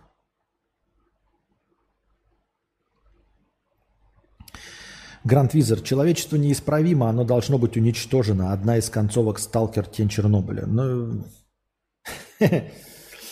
по-моему, у злодея в исполнении Дэниеля Брюля та же самая была мысль, нет? В вселенной Марвел. Кого он там играл? Я забыл, как его зовут. Даже такая же простая мысль была, нет? И а даже третья, ничего себе, да. Эй, ты меня опередил, ты что, обнаглел про Чаплина? Что имел в виду автор? Неправильно, садись три. Вот. А Юрас что, забухал, что ли? Э, он линия ненадолго на Твиче. Я не знаю. Ну, нет, в смысле, он же всегда выпивает. Не понимаю. Пам-пам-парарам, пам-пам-пам. Так. ОПГ анимешников. Это про Редан. Так. Фу, фу. Спикабу еще. Что-то этот Редан на самом деле... Не, пока нет никакого мнения, мне сказать нечего. Не, ну как бы я, естественно, любые э, воинственные э, субкультуры, естественно, осуждаю, не поддерживаю, да. Э, анимешники сами по себе, это же прикольно. Но это же не анимешники. Да? Но анимешника, смотрю, люблю аниме. А когда вы под этим соусом какую-то хуйню городите, и уж тем более воинственную херню, пытаетесь кому-то с э, кулаками что-то доказать, нахуй бы это надо было. Но в целом мне пока не интересно вдаваться в эту тему. Вы скажете, ну это избегание как политики. Нет, не избегание, ну как бы мне ничего не понятно, если честно. Ну, понятное дело, что неинтересно, но еще и непонятно. А, то есть, мне кажется, что все достаточно просто. Ну вот, появилась новая контркультура. Опять какая-то э, с кулаками. Э, биться, драться э, по, по мордасам. А, ну и на основе аниме. То есть, само по себе аниме, как э, культура японской анимации – Само по себе аниме, как культура японской анимации, она не воинственная. Там и э, столько же историй про любовь, цветочки и фантастических существ, сколько историй про драки на мечах, ниндзя. Они вообще в целом сеют разумное, доброе и вечное. То есть они таким же образом могли бы быть и фанатами, я не знаю, классической литературы. И там в точности также много историй про любви, и тоже также много историй про войну и про берсерков, например. То есть само по себе аниме здесь, мне кажется, ни при чем. Хотя я не любитель аниме. Эм, но просто так осуждать саму культуру навряд ли. Но вот то, что люди находят, в, казалось бы, формально аниме и э, любовь к аниме, это любовь к анимации. Вот это национальным колоритом имеется в виду то, как рассказываются истории, как там выстраивается драматургия. Но это анимация. Само по себе аниме, оно не, не воинственное, как жанр. Это даже и не жанр вовсе. Это просто способ подачи информации. Нельзя сказать, что литература – это жанр. Нет, кино – это не жанр. Кино – это вид искусства. Литература – вид искусства. Аниме и манга – это вид искусства. А почему они себя ЧВК назвали? Потому что э, везде пропагандируется модное новое словосочетание «частная военная компания». Вот и все. Я так думаю, мне так кажется. Почитать статьи, конечно, можно мне просто э, для собственного развития, но сейчас мне сказать нечего. Даже если я прочитаю, у меня не будет никакого мнения. Как я уже сказал, любая субкультура, несущая э, конфликт, негатив и э, воинственность, я осуждаю. 10 фактов про яды. Что это такое? Что за 10 фактов про яды? Сейчас посмотрим. Это я все ваши повесточки открываю.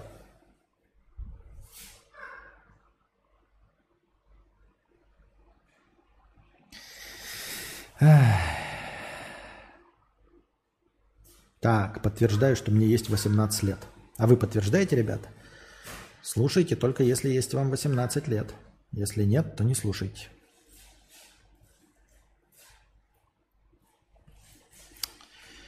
Пам-пам-парам. Скины, эмо, панки, роперы. Ну вот скины это было... Э, это мы осуждаем. Скины это было воинственно. А само по себе эмо, панки, рэперы. Рэперы это поклонники рэп-музыки. Панки это поклонники панк-музыки. Эмо это поклонники плакать и черного макияжа а не про то, чтобы мы должны кого-то бить и кому-то что-то доказывать, и что мы уж тем более какая-то военная компания.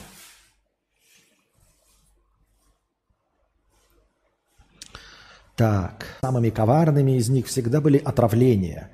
Благо, впрочем, благо ли, ядов в живой и неживой природе существует предостаточно – Химик и популяризатор науки Сакина Зейналова посвятила им свою книгу «Яды вокруг и внутри. Путеводитель по самым опасным веществам на планете». Игорь Перников изучил эту книгу по просьбе Горького и выбрал из нее 10 фактов, показавшихся ему наиболее интересными. Первый факт. Царь Митридат всю жизнь привыкал к ядам, чем сделал себе только хуже. Согласно легенде, Митридат VI Евпатор, правитель Понтийского царства, живущий, живший в первом веке до нашей эры, очень боялся быть отравленным. Поэтому принимал яды, чтобы выработать у себя устойчивость к ним. И, как ни странно, у него получилось, правда, не во благо. Так, когда столицу царства взяла вражеская армия, Митридат решил выпить яд, чтобы не попасть в плен, но тот не подействовал. Пришлось просить помощи солдата, который убил царя мечом.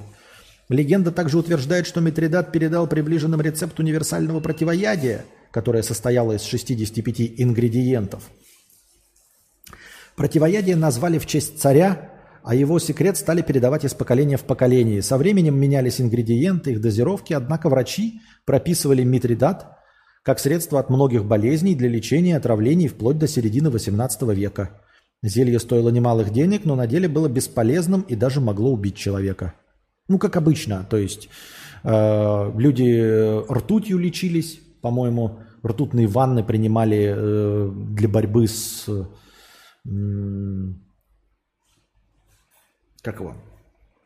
Как это писечная болезнь-то? Ну, в общем, от какой-то писечной болезни. А, от сифилиса лечились ртутными ваннами, если мне память не изменяет. А еще лечились кокаинумом э, от насморка. Мы тоже не одобряем и осуждаем. А еще, если мне память не изменяет, мышьяком тоже не то чтобы лечились, но, по-моему, какие-то принимали дозы или нюхали мышьяк, э, чтобы быть бледня-бледней дамы. Хотя это тоже может быть миф, но за что купил, за то и продаю. Э, вот во времена балов, значит, вот принимали в каких-то микродозах э, мышьяк, э, чтобы действительно себя немножечко подтравливать и от этого выглядеть нездорово бледными, потому что было модно выглядеть нездорово бледными. Второй факт. Самой крупной химической катастрофой в мире был выброс метилизоцианата в Индии. Трагедия произошла в ночь со 2 на 3 декабря 1984 года, когда на заводе Union Carbide в городе Бхопалия случился, случилась утечка газа.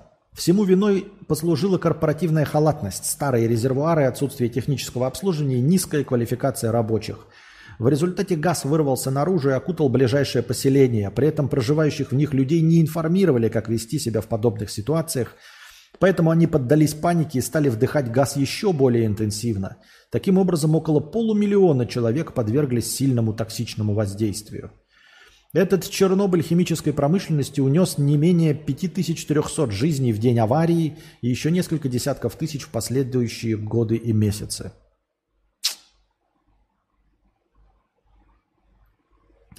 Третье. Нашествие борщевика в средней полосе – последствия неудачного научного эксперимента. Фатальная ошибка, допущенная в ходе научного эксперимента, распространенный сюжет научно-фантастических фильмах, но в реальности мы сталкиваемся с чем-то подобным куда чаще, чем кажется. Пример тому борщевик, повсеместным распространением которого мы обязаны как раз ученым. Дело в том, что в конце 40-х в СССР возникла проблема. Нужен был питательный, дешевый, простой в выращивании корм для скота – в качестве возможного средства для решения этой проблемы был использован борщевик, а конкретнее борщевик Сосновского, который завезли в среднюю полосу и высадили целыми плантациями. Борщевик отличался величиной 3-4 метра в высоту и сочностью, да к тому же рос как сорняк, не требуя особого ухода. Но оказалось, что животные неохотно едят борщевик, а молоко коров получается горькое, его неприятно пить. Так ученым пришлось отказаться от этой идеи, но борщевик был уже не остановить. Его становилось все больше и больше, он рос с бешеной скоростью, проникая в экосистемы, не приспособленные под него. Лишь в 2010-х его признали вредной культурой, а два года назад был даже введен штраф за нескашивание борщевика на дачных участках. Вот такой вот советский день трифидов.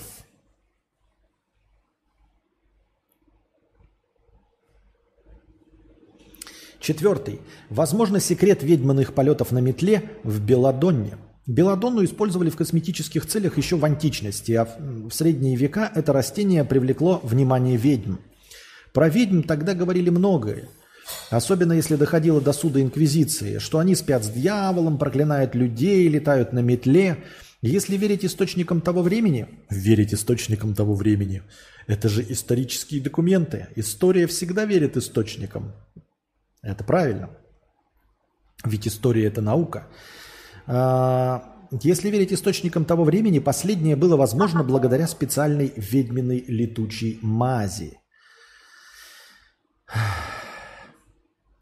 Именно белладонна была основным компонентом таких мазей. По другим источникам еще и опийный мак. Если эти источники имеют под собой реальную подоплеку, то она скорее всего в том, что белладонна содержит алкалоиды, которые, проникая в человека, опьяняют, подобно наркотикам, а в таком состоянии чего только не привидится, в том числе и полеты на метле. Ну и как и знаменитые вот эти даже пересказы про собаку Баскервилей. Э, во всяком случае, в новой интерпретации была такая серия, похожая на эту историю в секретных материалах. Просто болото выделяло какой-то газ, вот, на самом деле э, галлюциноген. И люди, когда ночью приходили, ну, по, или не ночью, днем на эти болота, они э, этот галлюциноген вдыхали, и им казались всякие пришельцы, монстры и все остальное. То есть болото прослыло каким-то страшным местом, хотя на самом деле никаких чудовищ, зомби, ничего там не было, просто оно выделяло галлюциноген.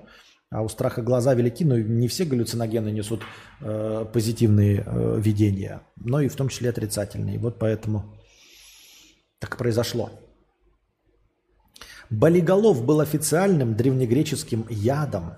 Именно так в Древней Греции болиголов пятнистый использовали как официальный яд для смертных приговоров. Историки считают, что именно болиголов, а не цикуту принимали Сократ и Факион.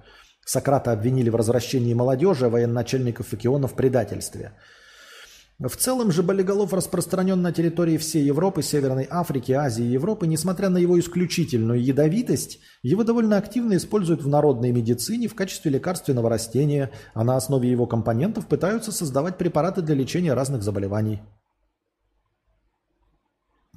Это сорное теплолюбивое растение из семейства зонтичных. Оно содержит в себе сильнодействующие алкалоиды. Ну, понятно. Борщевик реально зло, пишет Кингсипмен. От него ожоги хуже, чем от крапивы. Насколько мне известно, а, борщевик не просто сам, он сам не жжет. Жжет, э, когда он попадает под солнечные лучи. То есть на тебя должна попасть вот эта вот жидкость, ну, в общем, жидкая составляющая борщевика – но если это будет в темноте, то ничего не будет произойти. Ты сможешь смыть, и все будет хорошо. А вот если после этого на тебя попали солнечные лучи, прав я или нет? Напишите в, в чатике. Так, донат. Реципиент 100 рублей. Мне на этой неделе установили кусок кости кадавра. Пожелайте мне, чтобы она прижилась. Желаем тебе, чтобы она прижилась. А почему кости, ты имею в виду, что ты кости, наверное, трупа имеешь в виду, а почему не поставили тебе э, ну, искусственную кость? Разве сейчас не ставят искусственные кости? Почему нужно использовать настоящие? Что-то я не очень понимаю. Э, мой любовник 50 рублей с покрытием комиссии. Спасибо за покрытие комиссии. Где истории про тянок и кунов? Где истории про говно? Куда пропало все то, за что мы тебя любим? А, накидывайте сами истории. Я же их не просто так откуда-то беру, я же ваши зачитываю. Я тоже слышал, что так работает борщевик. Да, так и есть. Вот не знаю, но лучше не рисковать.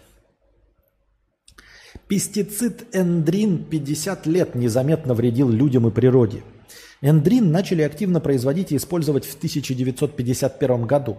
На протяжении 50 лет считалось, что это отличный пестицид, который хорошо истребляет вредителей на полях. Сейчас же это вещество нельзя не только использовать, но и производить. на деле оказалось, что по токсичности эндрин сравним с цианидами. Вся суть биоаккумуляции способности эндрина не разрушаться и накапливаться в окружающей среде. Когда эндрин попадает в воду, гибнут рыбы и обитатели водоемов – а если эндрин оказался в почве, его поглощают и концентрируют в себе растения. Если эти растения употреблят в пищу животные или человек, эндрин способен поразить их нервную систему. Он блокирует транспорт ионов хлора внутри клеток, в результате чего повышается возбудимость нервных клеток. Внешне это может проявляться как судороги. Ну, про то, что пестициды так влияют, это уже известная проблема, но почему-то с ней мало кто борется. Как это еще называется? Пестициды и те, которые э, борются с, с э, не с вредителями, а э,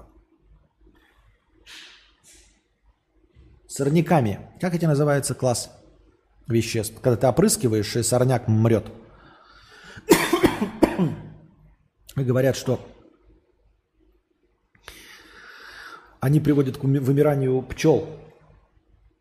Пчелы вымирают из-за этого, из-за огромного использования вот этих, как назовите мне сейчас этих веществ, я слово забыл. А, ну и все. Мрут насекомые, нарушается экосистема, соответственно, мрут и другие. Гербициды, да, гербициды, вот их тоже пытаются запретить, потому что они распространяются, их тоже накапливает земля, и вместе с умершвлением вообще-то а, сорняков умирают и хорошие растения, но и пчелы, отравленные гербицидами, умирают, и с гербицидами все очень плохо становится. Можно так нарушить нашу экосистему. С пчелами вообще во всем мире уже проблемы. Ну, во всяком случае, интернет трубит об этом, что пчелы вымирают что даже сейчас, а они прекрасные опылители, то есть не служат для сельского хозяйства, даже для таких простых вещей, как там, допустим, наши огурцы, а, которые в теплицах, туда запускают пчел, чтобы они опыляли. То есть это единственный а, известный массовый способ опыления. И пчел привозят из, или выращивают, привозят из Голландии. И эти пчелы не размножаются не потому, что им специально сделали, а потому что но если их выпустить на волю, они очень быстро вымирают, потому что они не справляются с э, гербицидами. Такие дела. Ганимед 150 рублей с покрытием комиссии. Спасибо большое за покрытие. Религиозные чудеса, описанные в священных э, писаниях, Э, типа сошествия ангелов, говорящих ослиц и так далее, тоже, видимо, связан с тем, что люди 2000 лет назад активно невозбранно употребляли в пищу разные галлюциногены. А под ними и не такое предвидится. И ведь до сих пор верят. Не, ну, слушай, во-первых, я не знаю, да, мы же не, ну, какие религии работают, нет. На самом деле, если попытаться так объяснить, во-первых, э, это притчи и истории, которые учат чему-то хорошему. И для них просто придумываются персонажи. Для того, чтобы придумать какие-то события, персонажи, действия, не обязательно а, употреблять галлюциногены и какие-то наркотики, чтобы все это придумать. Я придерживаюсь этого мнения, иначе бы все наркоманы придумывали бы тебе самые невообразимые новые миры. А, к сожалению, писатели э, в большинстве своем и выдумщики пишут, даже если употребляют, мы а, осуждаем со всех сторон, пишут все равно на трезвую голову. И придумывают все это на трезвую голову. Помимо вот э, конкретной притчевой составляющей, когда есть истории, э, задуманные как обучающие чему-то человека, э, если это истории не обучающие, а объясняющие какие-то природные явления, то они просто пользуются терминологией, которая у них была. То есть можно себе представить, если фантастически, что если есть какие-то технологии, то в описании людей, не знающих, что такое там двигатель, мотор, левитация, там телекинез и прочее, то они описывали бы это вот так, как это выглядит в старых книгах. Понимаешь? То есть, э, ну ладно, мы не будем вдаваться в эти подробности. Это не важно. Это все не важно. Грубо говоря, человек летающий да, описывающий, как там «От гром среди ясного неба со страшным ревом спустился человек с крыльями». Это мог быть человек не с крыльями. Мог быть, во-первых, человек с крыльями, как, например, сокол с механическими крыльями. А мог быть человек просто э, в э, рюкзаке ранца, вот этот, э, который летающий ранец. Это мог быть человек с летающим ранцем. Как его можно описывать э, для тех, кто никогда не видел и воспринимает это как чудо? В точности так же, как смартфон, да, на котором есть лицо другого человека, вполне возможно можно описать как блюдечко, на котором... А тем более, если смартфон был бы не квадратный, а круглый, например. Ну, есть такие, знаете, прототипы. И вот тебе показывают, а ты в 1200 году живешь, тебе показывают блюдечко, а на этом блюдечке изображения всякие. Ты такой, это же блюдечко с изображениями. Ну ладно. Фигня это все. Сахар а, сделал Распутина неуязвимым, хоть и ненадолго. Григория Распутина заговорщики пытались отравить цианистым калием. Среди них был князь Феликс Юсупов, который подробно написал в мемуарах, как они давали Распутину отравленные пирожные, но яд не действовал. Тогда все сослались на сверхъестественные силы Распутина, но все дело было в сахаре. Он нейтрализует цианиды. Впрочем, существует еще и версия о том, что один из заговорщиков, как он сам впоследствии признавался Юсупову, вместо яда положил в пирожное безвредное вещество. Но как бы там ни было, факт остается фактом. Глюкоза, а сахар состоит из глюкозы и фруктозы, эффективный антидот при отравлении цианидами. Свинец мог свести в могилу многих выдающихся художников. Попадая в организм, свинец нарушает процессы клеточного деления, дыхания, белкового синтеза, влияет на минеральный обмен. Свинец относится к э, кумулятивным ядам. До 90% попавшего в организм свинца способно накапливаться в костях, а остальное может задерживаться в печени, селезенке, головном мозге и других органах. Ну, что-то как минимум несколько серий в «Докторе Хаусе» есть об э, отравлении яда, от, об отравлении свинцом и асбестом. Или асбест это и есть свинец. Ну, в смысле, не асбест есть свинец, а асбест это какой-то строительный материал, содержащий свинец. Или это другое? Напишите. В общем, в «Докторе Хаусе», естественно, первое, что всегда предполагает доктор Хаус, это волчанка, но там только в одной серии волчанка. И они всегда по проверяют, ну не всегда, очень часто проверяют дом на наличие свинца и на наличие асбеста. Я даже помню одну серию, там э, какой-то мужик на свалке нашел какую-то штуку, то ли выплавил, то ли просто обточил и своему сыну подарил, и тот использовал в качестве брелка, носил этот кусочек свинца у себя, этот, и вот у него было отравление свинцом. Мне это недавно нарезка в ТикТоке попалась из этой серии. Ну и вот они все время проверяют на наличие свинца, потому что э, вплоть до последних времен, даже в 50-х годах там США, свинец содержался в краске в огромных количествах. Потом сейчас это, конечно, краски заменили, отменили, запретили. И асбест. Асбест до сих пор производится и делается.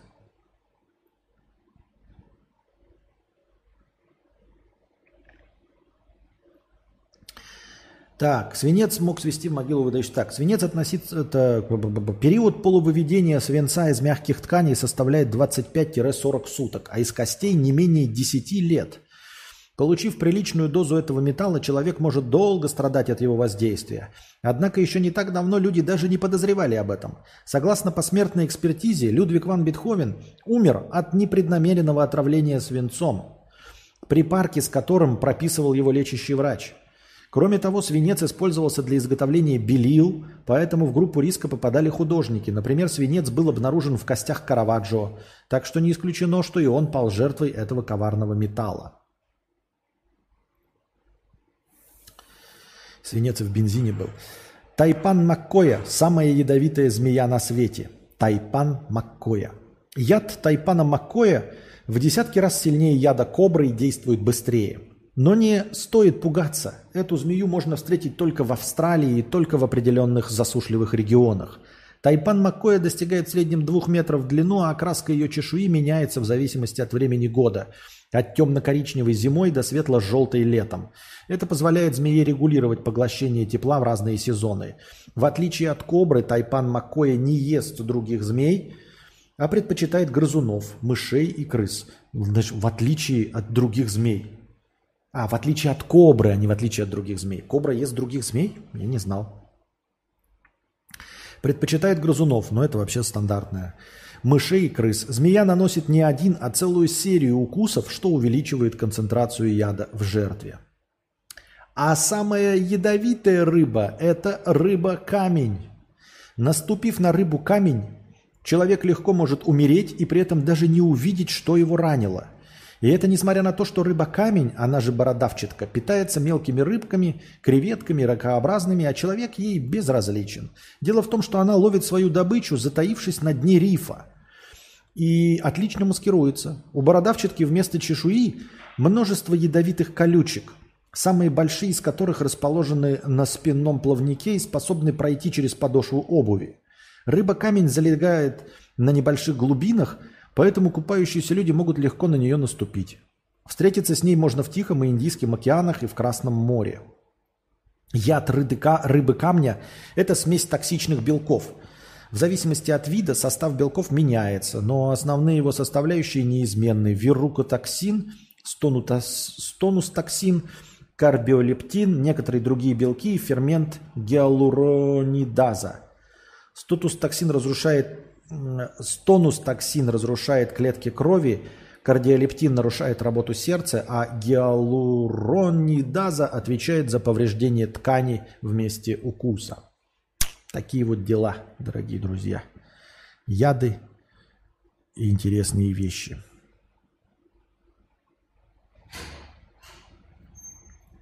Боюсь змей с детства, гадюк особенно. Вон Анастасия тоже боится змей с детства.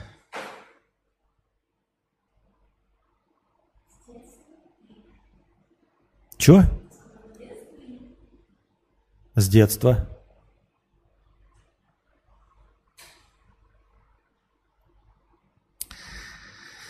Так. Ух ты. Про колдунство. У нас тут такая статья про колдунство есть. Злое колдунство, как сглаз и порча вредят экономикам. Экономикам? Слушайте, большая, хорошая статья, надо ее, наверное, прочитать. Интересная. А потом вам пересказать. Про колдунство мы это оставим. Большую статью. Тоже ее отдельно прочитаю, а потом вам перескажу, если там что-то стоящее. А, про перенаселение планеты мы уже читали. Сейчас посмотрим раздел вопросов.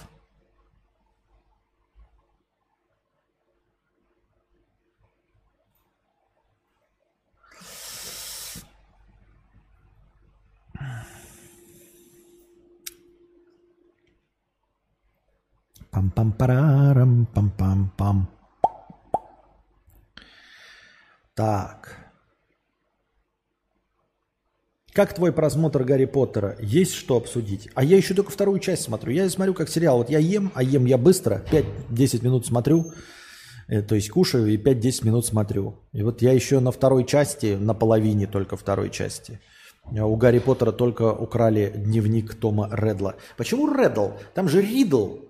Ну, я понимаю, когда там для благозвучия что-то делается, или иногда переводят фамилии, иногда, но там не переводят, иногда Бэггинс, иногда Сумкинс. Окей. Но если Бэггинс, никто же не говорит Богинс. Ни в одном переводе нет э, Фрода Богинс. Просто вдруг одну гласную поменять. Почему Том Реддл стал в литературе, а не Том Ридл? Потому что там написано R-I-D-D-L-E. Почему Реддл? Кто-то из переводчиков посчитал, что так э, русскоязычному благозвучнее, или в этом был какой-то смысл? А у каждого есть э, такое, что одна песня в голову въестся и играет там постоянно. Вот у меня сейчас «Я так хочу, чтобы лето не кончалось» из Atomic Heart. Так оно сейчас у всех в Atomic Heart. Там Яндекс Музыка, все топовые эти сместили, вы не поверите кого. Инстасамку стопов. Инстасамку саму спустили, и теперь, по-моему, 7 или 8 из 10 позиций э, в чарте э, по прослушиваниям занимают мелодию из Atomic карты. Но это не мелодии из Atomic карты, это какие-то ремиксы на известные старые песни. Как я уже говорил, меня это не очень привлекает, потому что э, было бы интересно, если бы нашли действительно советские песни, классные, клевые, старые, но которые не на слуху. Просто это песни, а, не которых, не которые до нас донесли, не которые для нас нашли в анналах истории. Это так же, как, знаете, включаете ретро-ФМ в надежде услышать там какие-нибудь а, прекрасные образчики старой музыки. Но на ретро-ФМ вы слышали все песни. И эти песни вас также настопиздили, потому что они никогда не уходили из топа. Вы включаете ретро-ФМ, и там звучит о, на-на-на-на-на, зеленоглазое такси. Ну, то есть мы ее и так знаем наизусть, мы ее слышали. Ретро-ФМ ничего нового для нас не открывает. Все время это, как не запустишь, каждый день там всегда будет зеленоглазое такси. Она не старая песня, по-честному, потому что она никогда не уходила из моды. Никогда зеленоглазое такси не уходило из моды. Никогда не уходила из моды э, трава у дома. Никогда. Она есть, кстати, в этом карте или нет, трава у дома? Тоже. Никакого открытия нового нет. Все траву у дома знают. И там, посмотрите, сколько прослушиваний в лучшем ее исполнении группы «Земляне». Просто ничего нового. Это все старые песни. Причем, как я уже говорю, они не нас не старые. Это песни, которые мы все знаем. Которые и так звучат. Вот если бы они что-то новое там вспомнили для нас – то это было бы забавно. А так что, скукотища. Костя, болерок у парня был радиоактивный, а асбест бывает разный, опасный только американский. Да? А я думал, любой асбест опасный. К слову, ремиксом старых песен лет 15. Мне они успели надоесть столько же лет назад. Вот-вот-вот-вот-вот-вот-вот-вот. Ну так и они не на слуху, по идее, у иностранцев.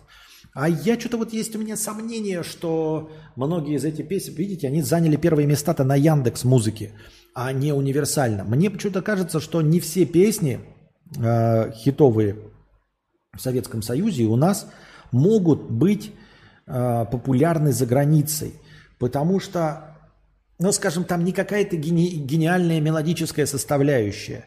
Огромную часть образа этой песни и любви нашего народа к ней составляет текстовая часть. То есть нужно обязательно понимать. Мне почему-то кажется, что вот это, конечно, рок-гимн, вот этот «Земля в иллюминаторе», да, но не в последнюю очередь вот это звучание работает только если ты понимаешь текст. Что ты понимаешь, что это история про космос, про открытие, про космонавтов, про преодоление. Если просто без текста, как это будут слышать иностранцы –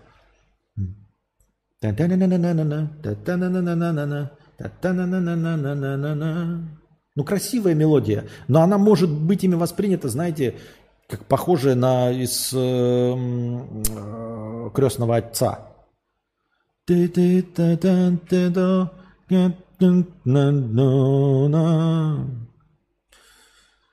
Не это, не диная.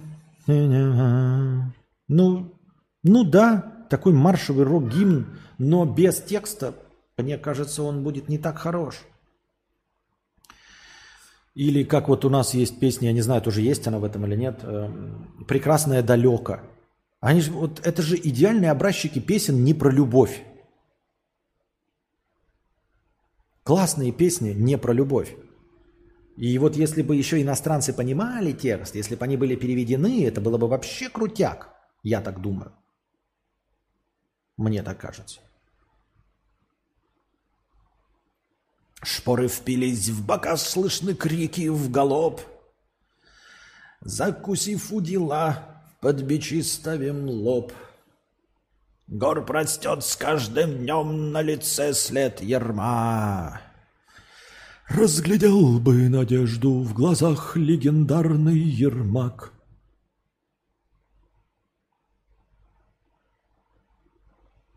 Блин, вспомнил Костя, что.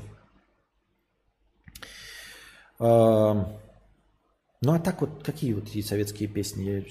Я и сам-то не особенно большой знаток. Я вот не знаю, какие там попали в, в саундтрек. Заря попала?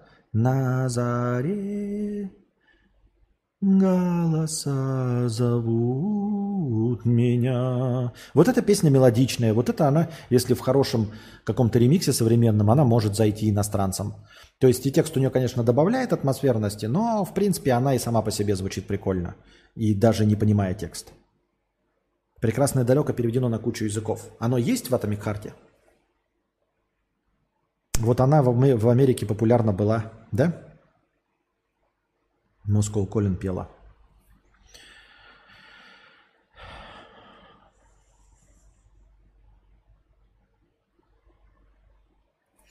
Ну что, дорогие друзья, надеюсь, вам понравился сегодняшний длинный подкаст. Не знаю, сколько он в итоге займет, ну, с двумя перерывами, конечно. Но в целом он длился 3 часа 28 минут. Надеюсь, вам понравилось. Дорогие друзья, приходите почаще, приносите почаще ваши добровольные пожертвования, донатьте в межподкасте, чтобы любые последующие стримы длились так же долго. Спасибо огромное всем донаторам, обеспечившим хорошее настроение на сегодня. Вот, становитесь спонсорами на Boosty. для поддержания формата. Мне очень понравилось. Надеюсь, что и вам понравилось, и вас я успокоил, а главное, развлек своим стримом. Хорошего вам, что у нас там, понедельника. Вот. Приходите еще. Пока.